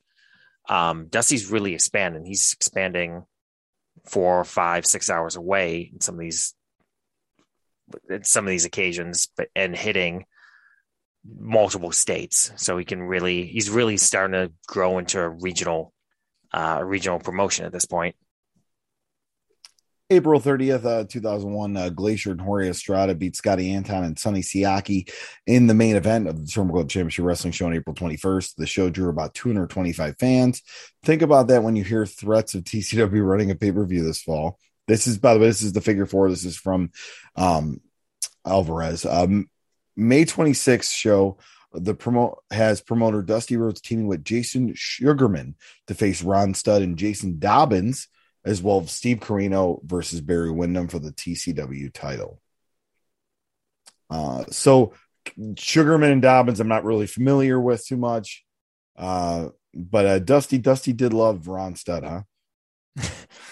That's the old school mentality. Got a big guy, gonna gonna uh, put him out there as a big heel, have him destroy a bunch of guys, squash a bunch of guys, and then uh, the big baby face comes in and beats him. It's wrestling 101. Um, we got two May 14th notes. So we'll start with the uh, Alvarez in the figure four. Dusty Rhodes and Scott Hall beat Steve Lawler and Larry Zbyszko in the main event of Turnbuckle Championship Wrestling Show on May 5th in Dothan, Alabama. Fans liked it for nostalgia reasons, but it wasn't a very good wrestling match. Tommy Dreamer put over TCW champ, uh, TCW champ Barry Windham clean in the middle to retain the title. Kevin Nash, who was also at the show, probably scoffed at Dreamer's selfless acts. This had to have been a favor. Kevin Nash isn't working some regional indie for like I mean I mean Kevin Nash he did work the indies a lot, but his rate wasn't cheap. no, uh, and I imagine in 2001, I mean, and actually starting to think about it here. I don't even know if he was actually medically cleared. Not only that, he's Ash, under WCW contract. He's on the Turner contract. But he have from what I remember, he like during that downtime there before like when WCW closed and then he came back to WWE in 2002, he had uh he had medical surgery to fix his knees. Um I believe his knees. So maybe this was just him driving to a show to hang out. Like we don't have results, so we don't know if he's actually uh if he actually wrestled. Um, actually, scratch it. We do have results in the next section. Um, Yeah, we we, But- we do, and yeah, we'll t- we'll talk about that. That's from the Observer. but yeah, there's a little bit more here. So I think, I think he was probably just there hanging out. Uh, the one thing that's more shocking to me or more surprising is that you, Larry Zbyszko, who never really worked the Continental Territory, is uh is randomly booked in Dothan, Alabama. Uh, I don't think this is random at all. Scott Hall. Okay. Th- This is when Hall and Zbyszko become very close. Well, no, they were they were close in the AWA era. Where yeah, well, I know they were close in the '90s, and, and then obviously the early mid 2000s doing a lot of stuff together. Yeah, yeah. Larry always looked out for him from everything I've understood. Um, I, I guess like if Larry's living in Atlanta, living, Yeah, and Larry and Dusty were probably close. Yeah, I would imagine. yeah. I Um, I I can see that. It's just like it caught me off guard because a lot of the legends that he was using, uh, just seemed to be southern st- southern legends, uh, not really talent that, not really guys from other areas, um, and just like Zbyszko was never big in that area, so just it threw me off. Uh, so they did get results. Uh, Bobby Hayes beat Sean, and now this is in Dothan. 568, he said, was the draw. Uh, Bobby Hayes beat Sean Evans. Southside Trash beat Jorge Estrada and Sonny Siaki uh, via DQ. Scotty Anton beat Lodi. Glacier beat Ron Studd. Dusty Rhodes and Scott Hall beat Larry Zbyszko and Steve Lawler. And in the TCW title, Barry Windham beat Tommy Dreamer. Um, and then it, um, uh, Meltzer goes into a little bit of a deep dive on it. Dusty Rhodes World Championship Wrestling drew 568 fans on May 5th in Dothan, Alabama, for a show headlined by Rhodes and Hall versus Zbyszko and Lawler. Fans enjoy the match because of nostalgia and star power, but obviously not much for wrestling. And Lawler, who usually works road shows, Liberty McCall, of course, did the job. Zbyszko did his trademark stalling. Main event saw Barry Windham uh, keep the TCW title after pinning Dreamer clean in the middle. Crowd was split on this one, with Dreamer getting slightly more cheers, mostly brawling. Of course, Dreamer put him over clean in the middle when it comes to finishes. Dreamer is the least selfish major star in the business. There are guys who will do jobs when asked, but still want finishes to protect them. Uh, Dreamer will put over somebody who isn't anywhere near a star level, Samoa Joe on UPW. So Dreamer is out here trying to put over the you know anybody he can in 2001. Um, He might have thought his middle, career was pretty much over at that point. uh, Nash was at the show uh, to visit with Hall. Former WCW uh, talent Daffney was working with Scotty Anton. Uh, Corino, Dreamer, and Hall were scheduled for the next TCW show uh, May 19th on Jekyll Island, Georgia. Um, but yeah, so I mean, looks like I don't know if Nash was actually on the show now by Meltzer's report. Maybe he was just there, happened to be there and people probably saw him because it's an indie show. There probably isn't much, you know, places to hide him. He's, he's a very tall man too. You can't you can't hide him. Uh, June 18, 2001, NWA Florida is the latest group doing a Super Junior tournament, which we kind of talked about earlier. Florida started being the started to uh, really gravitate to stiff super indie style. Uh, patterned after the success of the Super 8 promoted by ECWA, this show takes place on July 10th in, in Tampa at the Armory and will have 12 participants. Scoot Andrew, Mike Sullivan, Billy Fives, Jet Jaguar, Pepe Prado, Prado Tony Kozinas, Christopher Daniels, Air Paris, Lex Lovett, Jason Rumble, Jimmy Rave, and Reckless Youth. They're also scheduled to do a joint show with TCW on August 21st in Tampa with Dusty Rhodes returning. So smart for Dusty. He wants to get in Florida. Probably the best promotion in that area at that time was NWA Florida. So that was probably a smart partnership discussing that. But look at just look at this. We're in the South and look at the contrast of results we just read, Ash. Like we we read results with Larry Zbyszko and Ron Studd and Glacier and Lodi and Scotty Riggs and just a lot of WCW guys. And a few hours away in Florida, we're we're talking Tony Kozina, Christopher Daniels, Jimmy Rave, Reckless Youth, really the, the future, the future of the business. Yeah, and I think it, it might go back to like my earlier earlier discussion about like different areas like Florida having a lot of transplants, but it was definitely the birthplace of a lot of the super indie style. Um, and yeah, Dusty knew Dusty eventually wanted to expand into Florida. He wanted to get that. He wanted to relive the heyday and bring wrestling, his style wrestling, back there, um, like he did with PWF. Um, in Florida, in like the low, the more most south he was really running was Dothan. Um, Florida, it's still a good distance away, especially Tampa. Like you're not going to do that Atlanta to Tampa drive in a single day. Um, but he definitely, if he can make inroads and get into Florida, do some spot shows, I'm pretty sure that's that was his ultimate game plan in there.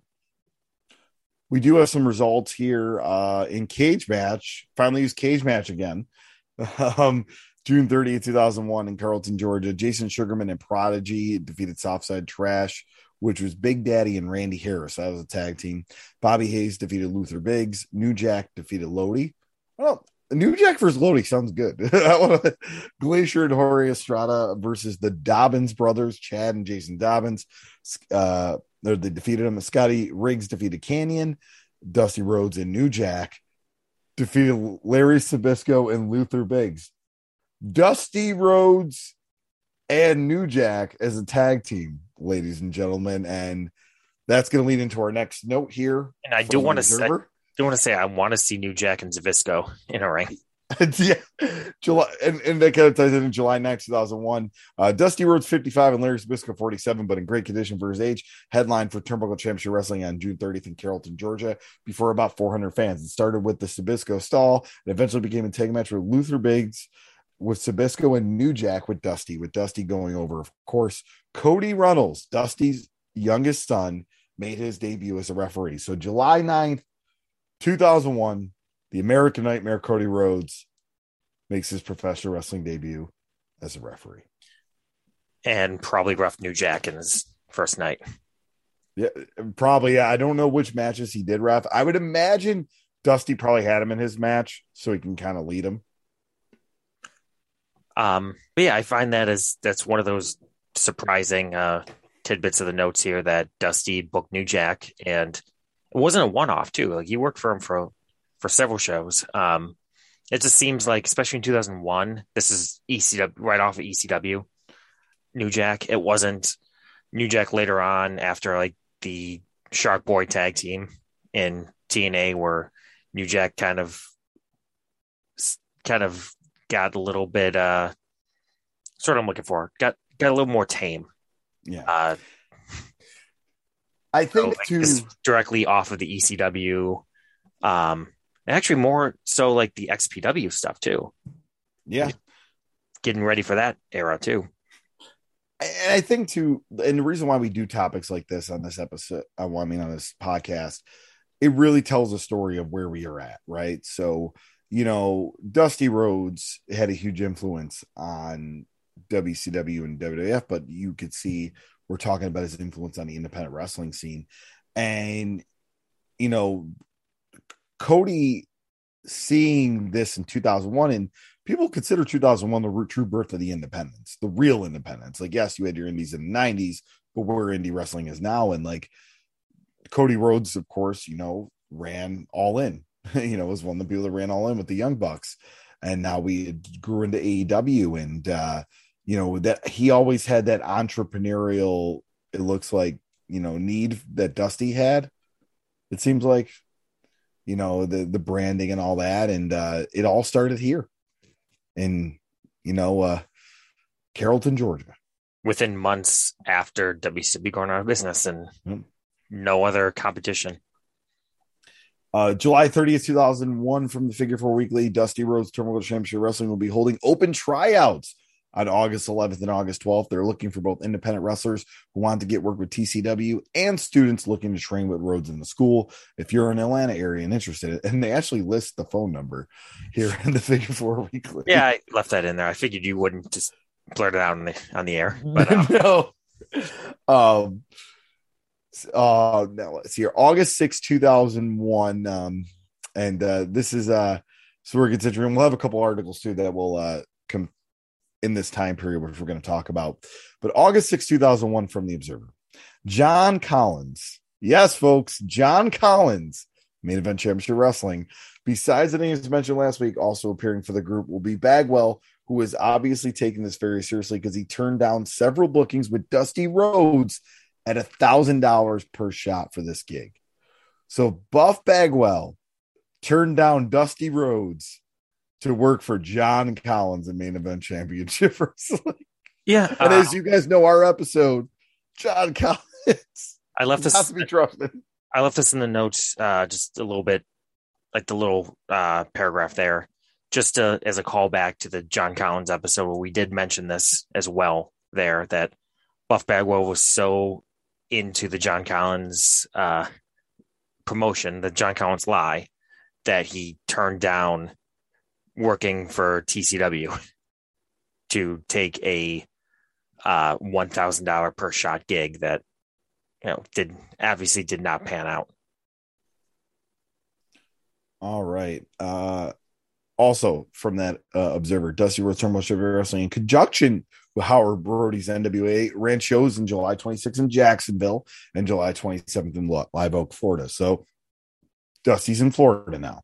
Rhodes looked really bad in the ring the first night uh, before 390. Wrestled Larry Zbyszko, complete with Zbyszko taking eight minutes to lock up, which turned into tag matches with Dustin and Luther Biggs. Of course, Dusty only had to wiggle his finger for those in attendance to become unglued. Technically, it wasn't a tag since Dustin is still collecting on his Time Warner contract for almost 15000 per week, and wink wink can't wrestle until August 1st. Second night drew about 575 for Rhodes and over Ron Studd via DQ with a heel run in and Dustin to save to set up Dusty versus Dustin versus CW Anderson and Studd on August 25th in the same building. Barry Windham, the TCW champ, Scotty Anton, and Manny Fernandez also worked the weekend dates. Don't be surprised to see a Dustin versus Corino NWA title program. That sounds amazing. Uh, but uh, to circle back to the Turner contract. So, well, I'm not in a match. Well, no, it wasn't an announced match. Yeah, and and here's the thing too. This gets out in the Observer on August 6th. August 1st is it? See, he know how are anybody going to find out about it? They're not going to find out till after August, and at that point, what are they going to do? Yeah, to be to be fair to Dustin, like it was only a few days before his contract expired. That wasn't as bad as it wasn't as egregious as some other people under WWE deals that were working indies and working in Mexico while still actively on the WWE roster. And in August, and this is kind of you know, I mean, Dustin is you know getting back into things. His contract's ending with Turner. You know, we see Cody's getting involved with the business. It's really becoming a family business here, and they kind of go on a press tour. And I think this is probably when they're starting to think this is when we're really, you know, going to get some buzz. And we have two articles from the period of August 2001 that I'm going to read for you. We'll start with the Slam article from Slam Wrestling. Uh, and this is August 1st, 2001 from Greg Oliver. After being out of action for months, Dustin Rhodes is itching to get back in the ring. His World Championship Wrestling contract expired on August 1st, and now he's turning his attention to his father, Dusty Rhodes' Turnbuckle Championship Wrestling promotion.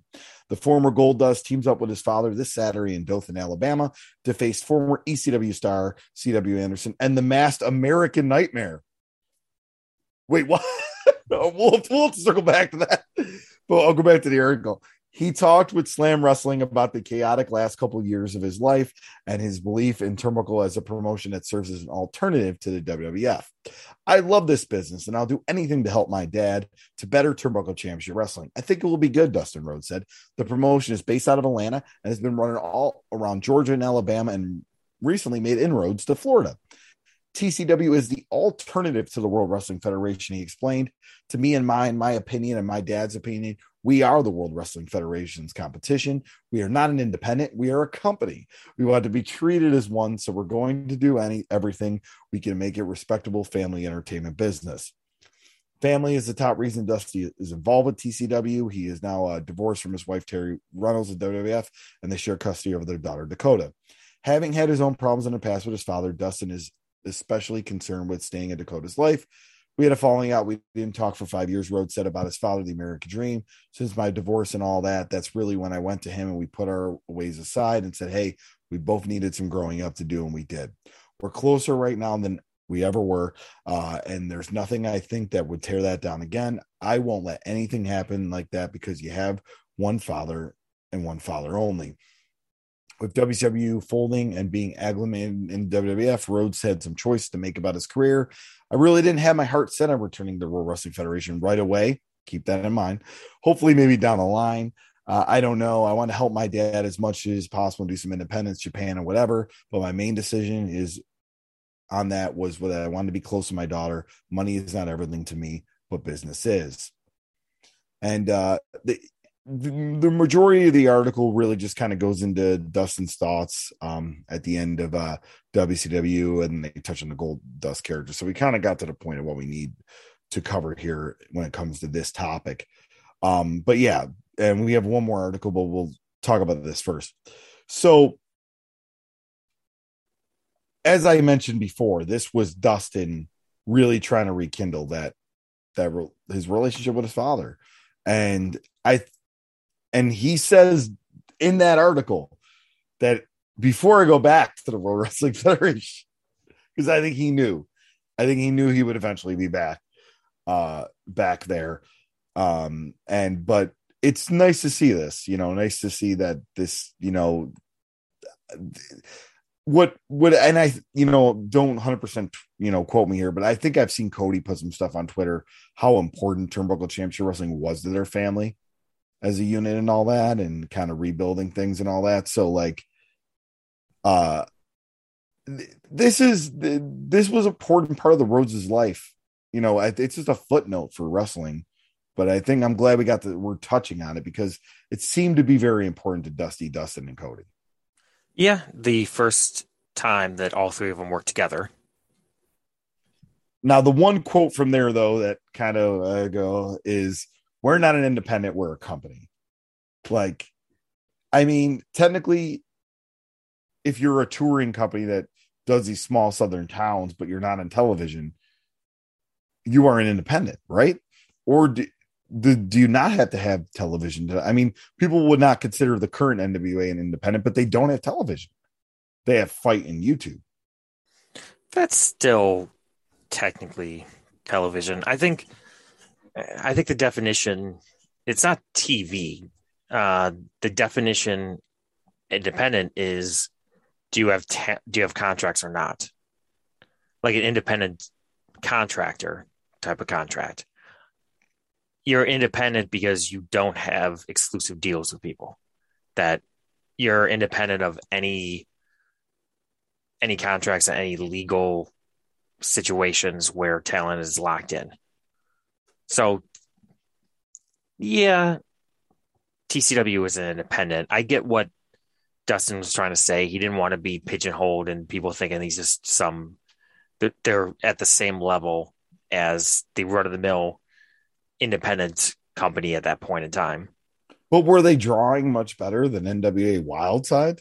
Oh no, no, no, no. Like, uh, but I mean, the the the big scheme of things, it was great though to see all all them together doing this uh project here. Uh, and, and do you have an? I do want to mention that uh you mentioned the American Nightmare. Yes. yeah, he's yeah, which is this work is it well, I mean, American Nightmare sounds perfect from American Dream because dreams and nightmares, but maybe this is where Cody thought this was a good name. Do you want me to spoil who it is? Oh, please spoil. Uh one Ray Lloyd. So Glacier was the was the original American Nightmare. That's a feud. Tony Khan, if you're listening, and you might be, who knows? you gotta you got you got you gotta book it. You gotta book the American Nightmare versus the original American Nightmare. I mean, Glacier Glacier deserves a payday. He should be an Yeah, he's he's Glacier shows up here and there. big big. I'm a big Glacier guy. Um. All right, uh, and the other article I want to talk about this time is, like I said, they were kind of going through a little bit of a press tour uh, from the Tampa Bay Times. The birth of a brand new uh, this article, and this is from Jim Varsallone. Uh, this was published on August 31st, and he actually updated it, and it was updated in 2005. But this was published on August 13th. I'm sorry, 2001. Um, let's see here. It was a historic night as Paul Heyman grabbed the microphone and proclaimed an invasion of ECW talent infiltrating the World Wrestling Federation. While Heyman later joined WWE owner Shane McMahon and new ECW owner Stephanie McMahon in forming an alliance, WCW ECW against Shane and Stephanie's father Vince McMahon and the WWF former WWF WCW star Dustin Rhodes made his own bond with his family, combining the his, with his father, the legendary Dusty Rhodes, to promote a new wrestling brand, Turnbuckle Championship Wrestling. We're getting back to our roots, the way wrestling used to be, Dustin Rhodes said. It's a little bit old school and better than new. Me and my dad together will be an awesome time. I love how similar this is to the article he did six months earlier. like, but based in or then when he would look his quotes, but based in Marietta, Georgia, Turnbuckle conducts shows in small towns throughout the southeast. Dusty Rhodes formulated to TCW while working with Heyman's ECW. TCW is covering ground with Dusty Rhodes debut on August 4th at the Farm Center in Dothan, Alabama. Nothing against WF or WCW, Dustin Rhodes said, but they're just tiring me out. Goldust and the whole thing was very tiring. It was fun to do to say I've done and made that accomplishment my resume, but 300 days a year, the two two years I worked there was murder. And uh kind of skip over a little bit more of the WAF stuff, but uh here's where he says too the goal is for me is for us to open up a second TCW school to train aspiring wrestlers, managers, referees in North Florida, where I live. Dustin Rhodes uh, said we will run shows in Florida, Georgia, North Carolina, Alabama, Tennessee, South Carolina, and do what we can to put on a good show. As everybody knows, it takes a lot of money to make something happen. Turnbuckle doesn't have the money to compete with WF, but it provides wrestlers with an alternative in the Southeast. Uh, we've got a lot of young stars, good stars like Big Ron Stud and former UWA talent Jorge Estrada. Dustin Rhodes said Estrada is a young version of The Rock. How funny is this? Because Siaki is what people compare to young of Rock. But back to the article, he is going to be awesome. And one of these days, I'm sure Vince McMahon is going to pick him up. Former WCW talent Lodi and Daffney are on the TCW roster, and the TCW heavyweight champion is former Four Horseman Barry Windham. The list continues with father and son Rhodes, along with former ECW standout CW Anderson and it just this kind of once again like the other article a lot of it goes into more of the uh why why WCW collapsed, WWF collapsed, and all that. But it does say TCW is accepting reservations for a two day wrestling seminar available to indie wrestlers, referees, and announcers to be held this fall. This course includes television production, character creation, psychology wrestling, and much more. All trainers have, have WWF, WCW, ECW experience. Space is limited. You can contact Susan Meeks. That was Susan Meeks' phone number. Oh, to reserve your TCW superstar spot. Uh, the best way to experience Turnbuckle Championship Wrestling is live, and they give the Dusty Rhodes uh, website there. Um, yeah. So, and that's pretty much the uh, what we need out of that Tampa Bay Times article from Jim Varsallone.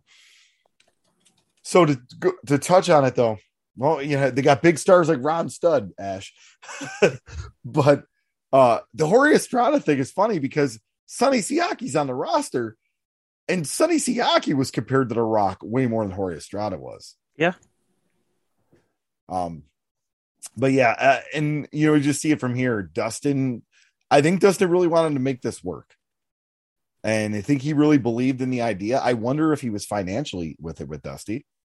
That I don't know if we have anything on that. Um, but this that part that those quotes kind of make me think he was. We're gonna go back to the notes here. August twenty first, two thousand one, from the Figure Four Weekly. Mike Graham has agreed to come out of retirement and work some dates for Dusty Rhodes Turnbuckle Championship Wrestling. Shocking that a wrestler would come out of retirement to help a friend, and I'm pretty sure that was. I don't know what's going on at that time, but I'm sure that was a Meltzer inside joke there. Um, September 3rd, 2001, we got results in uh, from August 24th in Jacksonville, Florida for Turnbuckle Championship This only drew 200. Buck Quartermain beat Prodigy. Jorge Estrada and Kim Nielsen beat Lodi and Leilani Kai. Mike Graham and Manny Fernandez beat the new Heavenly Bodies. So the Heavenly Bodies that were around in like 2015 were they were technically the new new heavenly bodies, I guess. Uh, yeah, the one. Uh, well, Meltzer The listed Jersey heavenly bodies. The um, uh, Cage Match listed the new heavenly bodies: Casanova, Chris, and Vivacious Vito. But you know, I'm talking, but I'm talking. The third version was the the guys from Jersey. Oh, yeah, that they yeah. worked for Global Force. Uh, TCW title Barry Windham beat CW Anderson, and Dusty and Dustin Rhodes beat Steve Corino and Scotty Riggs. Uh, August 25th in Live Oak, Florida. Uh, Championship Wrestling. There is no number draw here. It looks like. Um, but Luther Biggs beat Prodigy, Jorge Estrada beat Lodi, Leilani Kai beat Kim Nielsen, Mike Graham and Manny Fernandez beat Scotty Riggs and Sonny Siaki. TCW title, Barry Windham beat Steve Corino but DQ, and CW Anderson and Ron Studd beat Dusty and Dustin Rhodes. Kind of sad, but not expected to see that Dusty Rhodes return engagement in Jacksonville, where he was the local wrestling legend from the mid 70s through probably the late 80s. Uh, on August 24th, drew only 200 fans for the TCW show. If you recall, Jacksonville was the site of the final WCW pay per view on March 18th, where Rhodes and Flair got such a great crowd reaction. So this would be Rhodes' third time in the city in six months. Nostalgia, if it's going to work, generally only works once. Um, yeah. So, uh, and then in in they took a little bit of a break here. There's nothing in the Observer, nothing in the cage match for until December. It looks like. And you know, in the South, it's not like Northeast where you, but fall. I mean, fall you would have great weather really anywhere. I would think. Uh, but I December mean, seventh, it's still been running shows, but nothing of note Yeah. that actually was reported. December 17, 2001, Terminal Championship Wrestling on December 7th in Woodstock, Georgia, saw Dusty Rhodes and Larry Zbyszko uh, and Bob Armstrong team up in the main event with a combined age of, well, don't have a calculator on me. they won uh, DQ against Ron Studd, Steve Lawler, and Barry Windham. Then we have January uh, 7th, 2002, the NWA tag titles changed hands twice over the weekend with the heavenly bodies of Vito DiNucci and Chris Nelson losing and regaining them on December 28th in, in Florida and Dec- December 29th in Live Oak, Florida on Turbo Championship Wrestling shows against Glacier and Jason Sugarman. It looks like they're going to do an NWA versus TCW feud in Florida. Um, and yeah, I, Kind of- that's kind of smart, just because uh, Dusty wants to get TCW in Florida, so he's not gonna pay to bring in an entire crowd, an entire roster.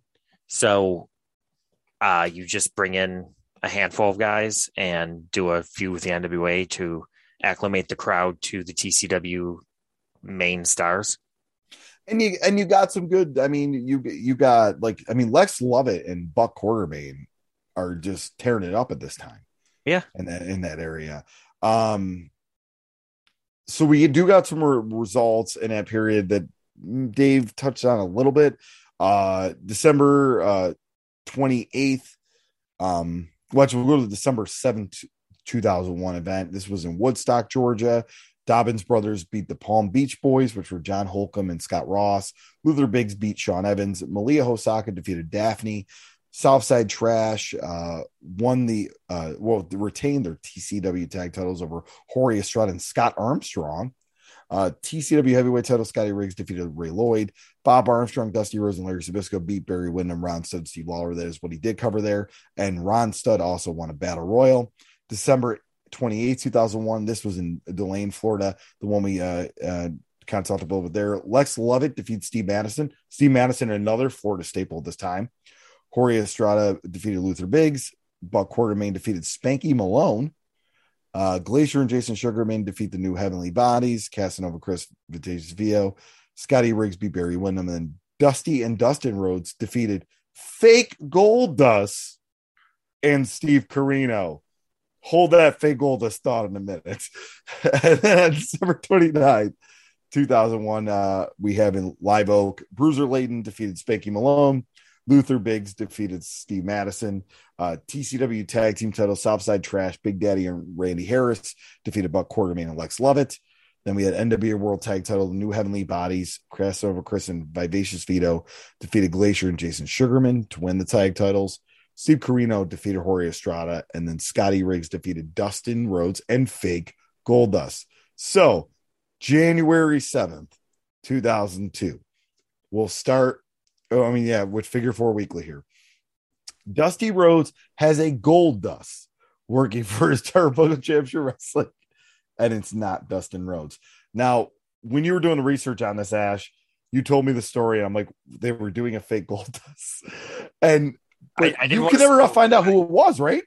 I I couldn't find out any info. I didn't want to spoil that for you, but I figured I wanted the I wanted the reaction on Friday. It was good to know for tying in the two notes we had. So, um, no, I couldn't find anything out there on who that was. Um, for all we know, it could have been Glacier. Um, it, it, the American Nightmare doing it again. Yeah.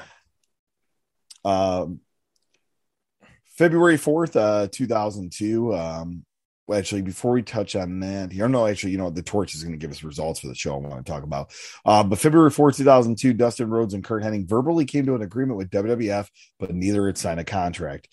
At least going into this week's TV's Runnels as Dustin Rhodes was still working for his father's Turnbuckle Championship Wrestling this week and actually won the TCW title from Scotty Riggs on January 26 in Carrollton, Georgia, where they hold weekly Saturday night shows. Dusty is wrestling this coming Saturday, teaming with Dustin and Ron Studd Reese from WCW and the TLC match. I don't know if that means we'll see Ron Reese or Dusty do a swanton on an eight foot ladder through the table or not.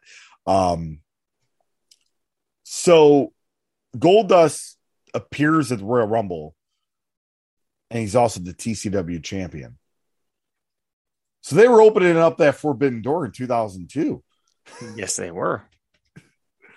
Uh, oh, so uh, I just want to add to that. I actually just did a little bit more research. The fake gold dust was a gentleman known as T.J. Gray. Never heard of him. Yeah, he might have been a great worker. Not to discredit him, but I've I've never I've never heard of him. The um, prodigy T.J. Gray. So they did mention that January 26th show in, that notes, and I do want to. We have it here in cage match. The Palm Beach Boys defeated Damian Dynamite and Silky Boom Boom. Now this was in Carrollton, Georgia. Uh, Luther Biggs defeated Jason Sugarman. Glacier defeated Sonny Siaki. The Dobbins brothers, Chad and Jason Dobbins, defeated Southside Trash. Uh, in the kiss in a kiss my feet match, the Reverend defeated Jorge Estrada. Um, the Reverend that's Dan the Dragon Wilson. awesome. and then uh, Dustin Rhodes defeated Scotty Riggs. And if you guys think that name's kind of familiar, he's managing Tank, uh, who's been having quite a renaissance uh, in his deathmatch career. Um, uh, in in in uh, promotions, but yeah, so uh, that was an interesting little tidbit. But uh, you can tell it's becoming more localized now too. You know, Silky Boom Boom, Damian. I mean, these are Georgia guys. Um, you got Siaki, who's still new, Sugarman local. They don't. There's not a lot of outside talent coming like Zbyszko and Hall as we are into 2002. Yeah, at this point, Dusty School is is still operating, so I'm sure he's pulling in a lot of students from there for a lot of these spot shows, and also some of the younger talent, uh, I'm sure, are involved in school somehow. All right. Um, now we'll go to the February 9th, 2002 torch. Uh, Turnbuckle Championship Wrestling February 1st in Carrollton, Georgia. Damian beat Scott Ross. John Holcomb beat Luther Biggs. The Dobbins brothers beat Southside Trash. Glacier beat Jorge Estrada and Reverend in a three way. Dusty Rhodes and Dustin Rhodes and Ron Studd beat Scotty Riggs. And the fake Goldust and Jason Sugarman in a TLC match. Uh, yes, Dusty so, was in a TLC match. that, that and, and, and fake Goldust uh, getting around uh, there. Um, and you brought up uh, TJ Gray. We uh, so on February eighth in Carrollton, Georgia, we have results where TJ Gray defeated Silky Boom Boom. So he got to be himself that night. Uh, Scott Ross defeated Sonny Siaki. The Reverend Dan the Dragon Wilson over Glacier. Davian Devante uh, defeated Jorge Estrada and Sean Evans. Southside Trash defeated the Dobbins brothers. Barry Windham and Ron Studd defeated Jason Sugarman and Scotty Riggs. And Dustin Rhodes defeated Steve Corino. That just like, that's to me, that just sounds like such uh, a, a great match. Um, so TJ Gray, uh, he's still active according to Cage Match. Uh, he hasn't officially retired, I should say. Beginning of beginning of his career, 1998. Not a lot of results. Uh, his last match actually was NWA Wildside Reunion in 2017. Before that was 2011, working for a show in a random event in Georgia. Uh, and then nothing since before that, nothing since 2002. He has to be tall. Goldust is tall. We've both worked on shows with Goldust. Yeah. With Dustin Rhodes. He's Um, tall. Unless he, here's something that we're we're missing. Do you think that they were honestly trying to fool the fans that he was a that they want him to think that he was actually Dustin Rhodes, or do you think it was more of uh, they wanted fans to know this guy wasn't actually Dustin Rhodes? I think they didn't like want him to. Undertaker type. Yeah. I don't think they didn't want him to know be uh or they wanted him to know it was a fake Dusty Rhodes because I think I mean he's in matches against Dustin. I mean, you know, people had to Yeah, but at first, like, did they try like a fake Sting type thing? I guess that's a better. Oh, that's better- yeah, I think they probably did, yeah. that's a that's a better example than the fake Undertaker, but like a fake Sting where they wanted the fans to believe that it was Goldust at first, and then once people knew it wasn't Dustin, like he's doing like the NWO Sting type thing where people knew it wasn't him. and the sad thing is there isn't any of this out there. And if anybody has any of this, please put it on YouTube because all I have is Luther Biggs putting his highlights of his career. That's on YouTube. I mean, was it like like local Rochester Russell Dewey playing Dew Dust, which Mhm. was definitely not like a five foot ten overweight gentleman playing a, a Gold Dust ripoff. Um, February 11th, Observer just talks about the result we went to TLC. February 18th from the Figure Four Weekly. Goldust is still working Turbo Championship Wrestling shows promoted by his father is Dustin Runnels. Uh, they have another guy there playing Goldust. Well, they did. They probably don't anymore. uh, uh, March 11, 2002 from the Figure Four Weekly. Turbo Championship Wrestling promoted by Dusty Rhodes announced a new TV deal with WMFT and Channel 41 in Macon, Georgia. And no start date yet. So we get a TV deal when the promotion's pretty much towards the end as we the results become more thin the notes become more thin i mean they were still running i would assume but not the prominence that they were uh, march 18 2002 from the figure four weekly dusty rhodes is claiming that his turnbuckle championship wrestling studio television show will begin airing this may the group runs out of macon georgia um now uh april 22nd and this is a very interesting tidbit here um April 22nd, 2002, with the Figure Four Weekly, Alex Marvez had an interview with Dusty Rhodes up on our website. Dusty said the promotion Turnbuckle Championship Wrestling was about to get live TV. We're doing live TV starting in Macon at CNBC Channel 41. We'll syndicate the tape out there. The guys at the Sunshine Network have been in touch and we're really hot on the company to the point that we knew we weren't going to pay them for telecasting it. We're negotiating to try to put them to, together for down there in Florida, but it's like pulling teeth in a small town. You've got a big advance for a small armory, but when you get there, they're already there. Nobody is walking up, even if they think Dusty is there and said he's going to die in the ring. I like nothing more than a wrestler with that sense of humor. He noted he was about 380 pages into a book, one for each body weight it appears. Man, Alvarez, he's rough on Dusty here. Uh, and said that he was going to open up about everything. He said that I'm not making it up, that he was considering the American dream and some other shit. Uh, as a veteran wrestler, he seemed to have a healthy view of the business today.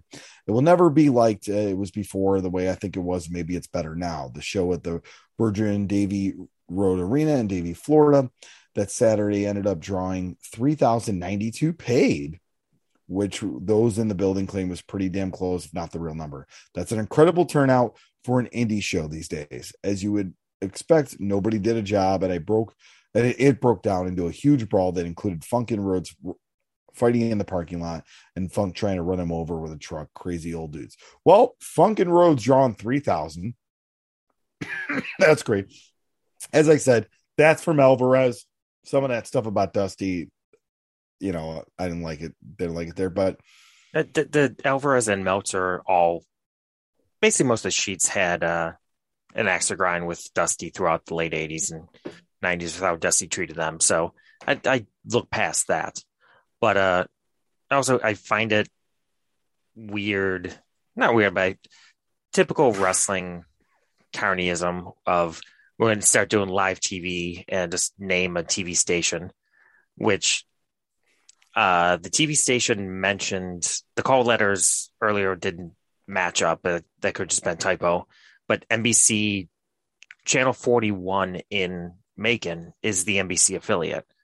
I don't, even though Macon and Warner Robins, Georgia is a smaller market, it's not Atlanta.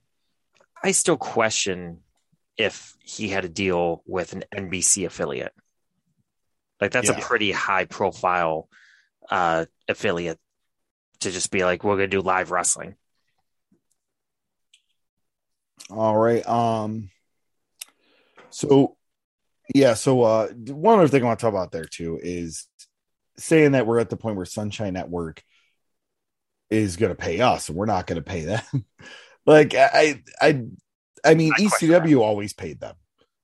So I can't see, yeah, I can't see at this point, 2002, when he's really using a lot of locals, like in Ron Studd's one of your biggest stars. I can't see Sunshine going, oh, we, yes, we want you. Here's the money. Um, and nothing against Ron Studd, but just it's, it's, he's not the name that's going to draw people in. Yeah, and and we've we we've talked about it before in previous episodes, where in during this era, like post 1996, when the FCC rules and regulations over paid programming and changed to where now it was so much easier. It was more it was more financially viable for television stations and networks to just take paid programming money than have to figure out programming cheap programming that they could fill themselves where post 96 there was no limit on how many there's no limit on paid program that a station could have. So why pay why pay money for a wrestling program, no matter what wrestling program it was, when you could just use that time slot for a random infomercial and make more money, even if no one's watching it. It's still money coming into the station. Um, go to the torch here from Keller, uh, May 11, 2002. Dusty Rhodes had received a regional TV clearance for Turnbuckle Championship Wrestling. The group held its first TV taping on May 5th, using a lot of TCW regulars and NWA Wildside talent. The Jarretts have contacted several former NWA champions, taking place in a special legend ceremony at the first TNA pay per view on June 19th. Among the former champions contacted by the Jarretts are Dusty Rhodes, Dory Funk Jr., and Harley Race. Funk and Race are expected to participate, but Rhodes told the group he is against the idea being promoted strictly as a legend, as he's still an active wrestler in his Turnbuckle Championship Wrestling promotion. And that's where I talked about the the collision that could have happened. Um, but uh, we don't have any of these TV results. If these TV tappings ha- happen, there's there's nothing there. Um, we don't got anything until September, and that's from the Torch. And at this point, the Observer doesn't cover it all anymore, and we got a little bit of the Figure Four later on. Uh, but September uh, 21st, 2002, in the Torch, TCW in uh, Carrollton, Georgia. Henry Haas beat Terry Austin. Simon Sermon beat Heck Shanks. Bambi and the Palm Beach Boy John beat Daffney and Palm Beach Boy Scott. Oh no, the Palm Beach Boys broke up. Uh, Glacier beat Damien to win the TCW title. Dusty Rhodes and New Jack. That te- man, they teamed a few times. Beat Sonny Siaki and Iceberg uh, with Danny V in a hardcore match. And uh, cage match for results. We have uh you know basically everything that they said there. Yeah, nothing really different uh from the results there.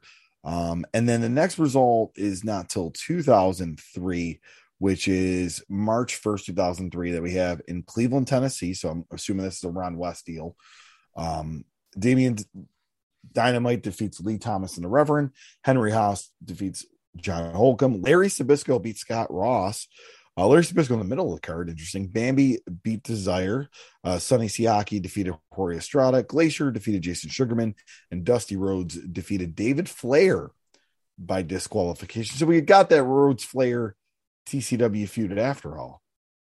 Uh, Ash, just not the Flair you thought. Yeah. Um, Also, April 26, 2003, uh, TCW event in Cleveland, Tennessee. So Scott Ross defeated Ray Gordy.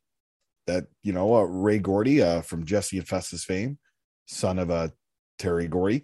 John Holcomb defeated Jorge Estrada. The Dobbins brothers, Chad and Jason Dobbins, defeated Chase Stevens from the Naturals and Chris Vaughn. Chris Vaughn, who's like redshirt security in TNA. Two on one handicap, Larry Zbyszko defeats the Palm Beach Boys. And then Henry Haas in a bull rope match defeats Sonny Siaki. Um, one result that was not in here, and I don't know what show it was from, but I looked up TCW on Twitter, and somebody had a picture of Dusty Rhodes and Kamala in a barbed wire match. and I'm like, from TCW, I'm like, I need to see that. Uh, well, we'll we'll we'll get to that because I think I know where that happened, but uh, later on the notes. May 9, 2003, TCW event in Cleveland, Tennessee. Damian Dynamite uh, defeat Jorge Estrada. The Reverend defeat Hex Shanks. The Palm Beach Boys, uh, John Holcomb and Scott Ross and Bobby Hayes defeated Larry Zbyszko and the Dobbins brothers. Henry Haas defeats Simon Sermon by DQ, and David Young and Sonny Siaki defeated Dustin Rhodes or Dusty Rhodes, I'm sorry, and New Jack. Um, seen a lot of TNA guys that that come into the fold with TNA. Uh, and New Jack's still there, Dusty's there, but still, but not what you thought. Um, with that. And uh, one last result here in cage match, May 17, 2003. Uh, the Dobbins brothers, Chad and Jason jo- Dobbins, defeated Bobby Hayes and Scott Ross. Halo defeated, they don't know. Mixed tag match, Bambi and Damian Dynamite defeat Desire and James Storm. James Storm, the cowboy. Uh, David Young defeated Jorge Estrada, and Dusty Rhodes and Jim Duggan defeated Disco Inferno and Sonny Siaki. And that is touched on in the torch um the they just reads those results and that is the last we get from the torch uh on the wikipedia page we do have something in july of 2003 where Rhodes appeared alongside sports director Mike Rada on the Paul Finebaum radio network and discussed both his wrestling career and Turnbuckle Championship Wrestling. However, partially due to declining business as well as increased competition from WWE, Rhodes was forced to close the promotion shortly after the Dusty 35th anniversary tour that same year. The announcement followed after Rhodes signed a contract with Total Nonstop Action Wrestling. And uh I well, couldn't really find anything from the Dusty 35th anniversary tour. I tried to find results of that. I tried to find anything like nothing really came up on that. And we'll uh say one more note here and then we'll kind of circle back. May 3rd, 2004, from the Four Weekly, Dusty Rhodes, who closed down his Turnbuckle Championship Wrestling Group last year, has opened up a new company called Action Zone One with a debut show on May 14th in Miami, Oklahoma, headlined by himself versus Kamala. And um, so that might have been that Kamala match. Yeah, and I don't that had to have been a one off. Yeah, because I actually I looked, I couldn't find anything. Uh, the only Action Zone Wrestling I found was in Hawaii um, in the mid the mid two thousands, the mid to mid two thousands to the mid two thousand tens. So obviously it wasn't that. So more than likely that was a that was a one off. Yeah, it, the person on Twitter I think said it was TCW, but but it was still kind of a cool thing. I was like, oh, I want to see that. Um, but yeah, uh, Dusty cites. I mean, he is being heavily involved with TNA, and then in 2004, TNA goes on Fox Sports. He's the He's the you know figurehead director of authority. Um, he goes. He has a little bit of an indie run. He, we in a previous episode we talked about Ballpark Brawl. He wrestled Steve Corino on one of those, uh, and then he ends up in uh, Florida with the WWF and WWE, I should say. Sorry, and and the rest is history. But this is the reason why I wanted to cover this. I mean, I think Dusty Rhodes is one of the biggest stars of all time in professional wrestling. First off, but I think this is just it's such an interesting time. 2001, 2000, 2001, it's the birth of the new type of independent wrestling. It's not your typical we we joke, but the metal maniac versus this guy, you know, you know, and all that. Like it was high flying, technical, you know, your homicides, your Low Kis, uh, you know, your Billy Fives, all the these type of guys. The work rate. Yeah. Era. The work rate guys. And in the work rate era, boom, We got Zbyszko and Rhodes and all that, drawing pretty good crowds, having a nice regional reach. I am surprised Dusty wasn't able to get TV until very late in the game, probably when it was too late. Um, you know, uh America One. We talked about it for him. Surprised America One. He didn't try to get that. Sunshine might have been too much of a reach at that point to try to get. And Turner South, I mean, I think they kind of it was one of those things he was technically employed there and they're like, oh yeah, yeah, yeah. They probably never took it seriously. Well, here's the thing about that. Uh, yeah, they probably they probably humored him because if he's in the office all the time, I'm sure a lot of people are friends with Dusty. They didn't want to break his heart. But Turner South uh, was a Time Warner property at that point. Um, yeah, and they wanted nothing to do with wrestling. They couldn't because they had a no compete clause when they bought when they sold WCW. So, but, but, they couldn't own a company, right? They could have carried a company on television, couldn't they? Have? I don't even think they could do that. Um, I don't know. Like I, I would have to do a little bit more research on on that. Uh, but I know there was a no compete clause in there. It would have had to been for TV too.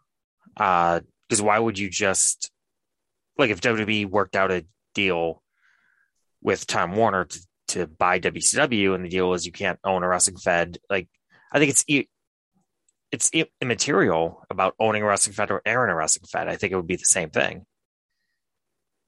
Yeah. Because like the the by that aspect, they could find a loophole where Ted Turner could have funded his own wrestling fed and they could have put wrestling yeah. Monday nights and just like, oh no, we don't own it. Ted Turner owns it. So I, I'm going to lean towards that. That there was a no complete a no compete on there. Well, I'm glad we were able to cover this today. Um, it was a fun topic, and I, I, I think it's more than a footnote. I think it needs to be discussed further. Dusty Rhodes was an independent wrestling promoter. Yeah. And he did it for a few years, folks. Uh, and it's a, it, it's a fun thing to go back and relive. And you look at guys that would end up being in TNA like Estrada and David Young and, you know, Chase Stevens and Sonny Siaki and Desire and, you know, the, the core of those Southern workers that would go in there and, you know, showing it. Steve the Brawler Lawler, I know, is a, is a guy that some people are very high on as far as how good of a you know he would have been a great territory guy. I think I heard Chris Zellner say it once that Steve Lawler would have been a great territory guy. Um, but yeah, I I wish more of this footage was out there. Maybe it'll be something that pops up. I don't know. Maybe Cody owns the footage. Maybe it's something we eventually get and see. I you know, but uh, this was a very fun fun topic uh to talk about. Um, so with that, uh, you know, we want to uh, thank all you guys for listening and we'll be back next month. We we've kind of I don't know we want to officially announce the topic because I don't know if you've done the research yet, Ash. If you think we uh if it's a lot of meat on the bone, but I I, I haven't done the research, but uh you can go ahead if you want to. All right, so we're not going to cover everything in this man's career, like him being a manager in in USWA and all that. I think maybe footnotes if needed, but we're going to discuss the promotions uh, ran by Bert Prentice. We're going to try to find as much as we can out there about every little promotion that he ran, Arkansas, Colorado, to Music City Wrestling and, and, and more. Uh, so we're going to talk about the promotions of Bert Prentice, and uh, that's going to be a lot of fun, I think. And that will probably be multiple part. so, yeah, I'm sure it will be. Um, but yeah, we'll, we'll, we'll get into that and uh, we'll talk about that uh, next month here. Want to thank you guys for listening to us. Remember, uh, RTI Pod on uh, Twitter, rediscovering the Indies on Instagram and Facebook to check us out. Ash, what do you want to plug and how do they find you? Um, find me at most independent pro wrestling shows this point, uh, doing production. As Brandon Thurston calls you, the Kevin Dunn of the Indies. Yeah, I don't know if that's a or an insult. I haven't figured that out yet. Um, yet, uh, find me on Twitter, Twitter as Rough Ash. Um, I might change that soon. I've been, my colleagues at GoPro have, uh, are always on me to change that because I'm technically not a rough anymore. Um, I never officially retired, but I you should rib them and change it to RTI Ash. It's actually not a bad idea. What I do that? yeah, so I might change like to something. Um, but for right now, that's where I am. Same thing on Instagram, Rough Ash. Uh, find me on Facebook if you want to, but mostly uh, follow me on Twitter, follow me on Instagram, uh, follow RTI Pod, obviously. Uh, follow GoPro Wrestling. If you uh, have a wrestling show and you need production, uh, it's not just me. Obviously, it's a whole team. We do we do most game changer shows. We do Wrestle Pro, uh, Northeast Wrestling, pretty much all the top indies out there. If if you need a live streaming company, need a company film, need need audio to be recorded, like we're we're available.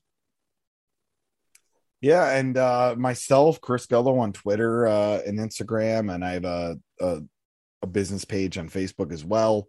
Um um, you know, I'm always available for ring announcing dates, uh, MMA and, and, professional wrestling. Uh, I'll be doing Revenge Wrestling on uh, Saturday, February 5th. And then February is pretty empty. So uh, if, if you want to slide in those DMs, you're more than welcome. To March, we got a lot of fun stuff coming out. I think Excite, uh, UPW, as well as ESW in March. Uh, so stacked month of March. And then I, as yourself, Ash, we will be in Dallas Mania weekend. Ash is available for production in all aspects of production. I'm available to ring announce, backstage interview, commentary. So if you are an independent wrestling promotion and person promoter who is running in that area and Mania week and you're interested in our services, please don't be afraid to message us. And uh, we'd like to we like to do business. Uh, we'll already be down there. So yeah, um, the entire most of the GoPro teams will be down there.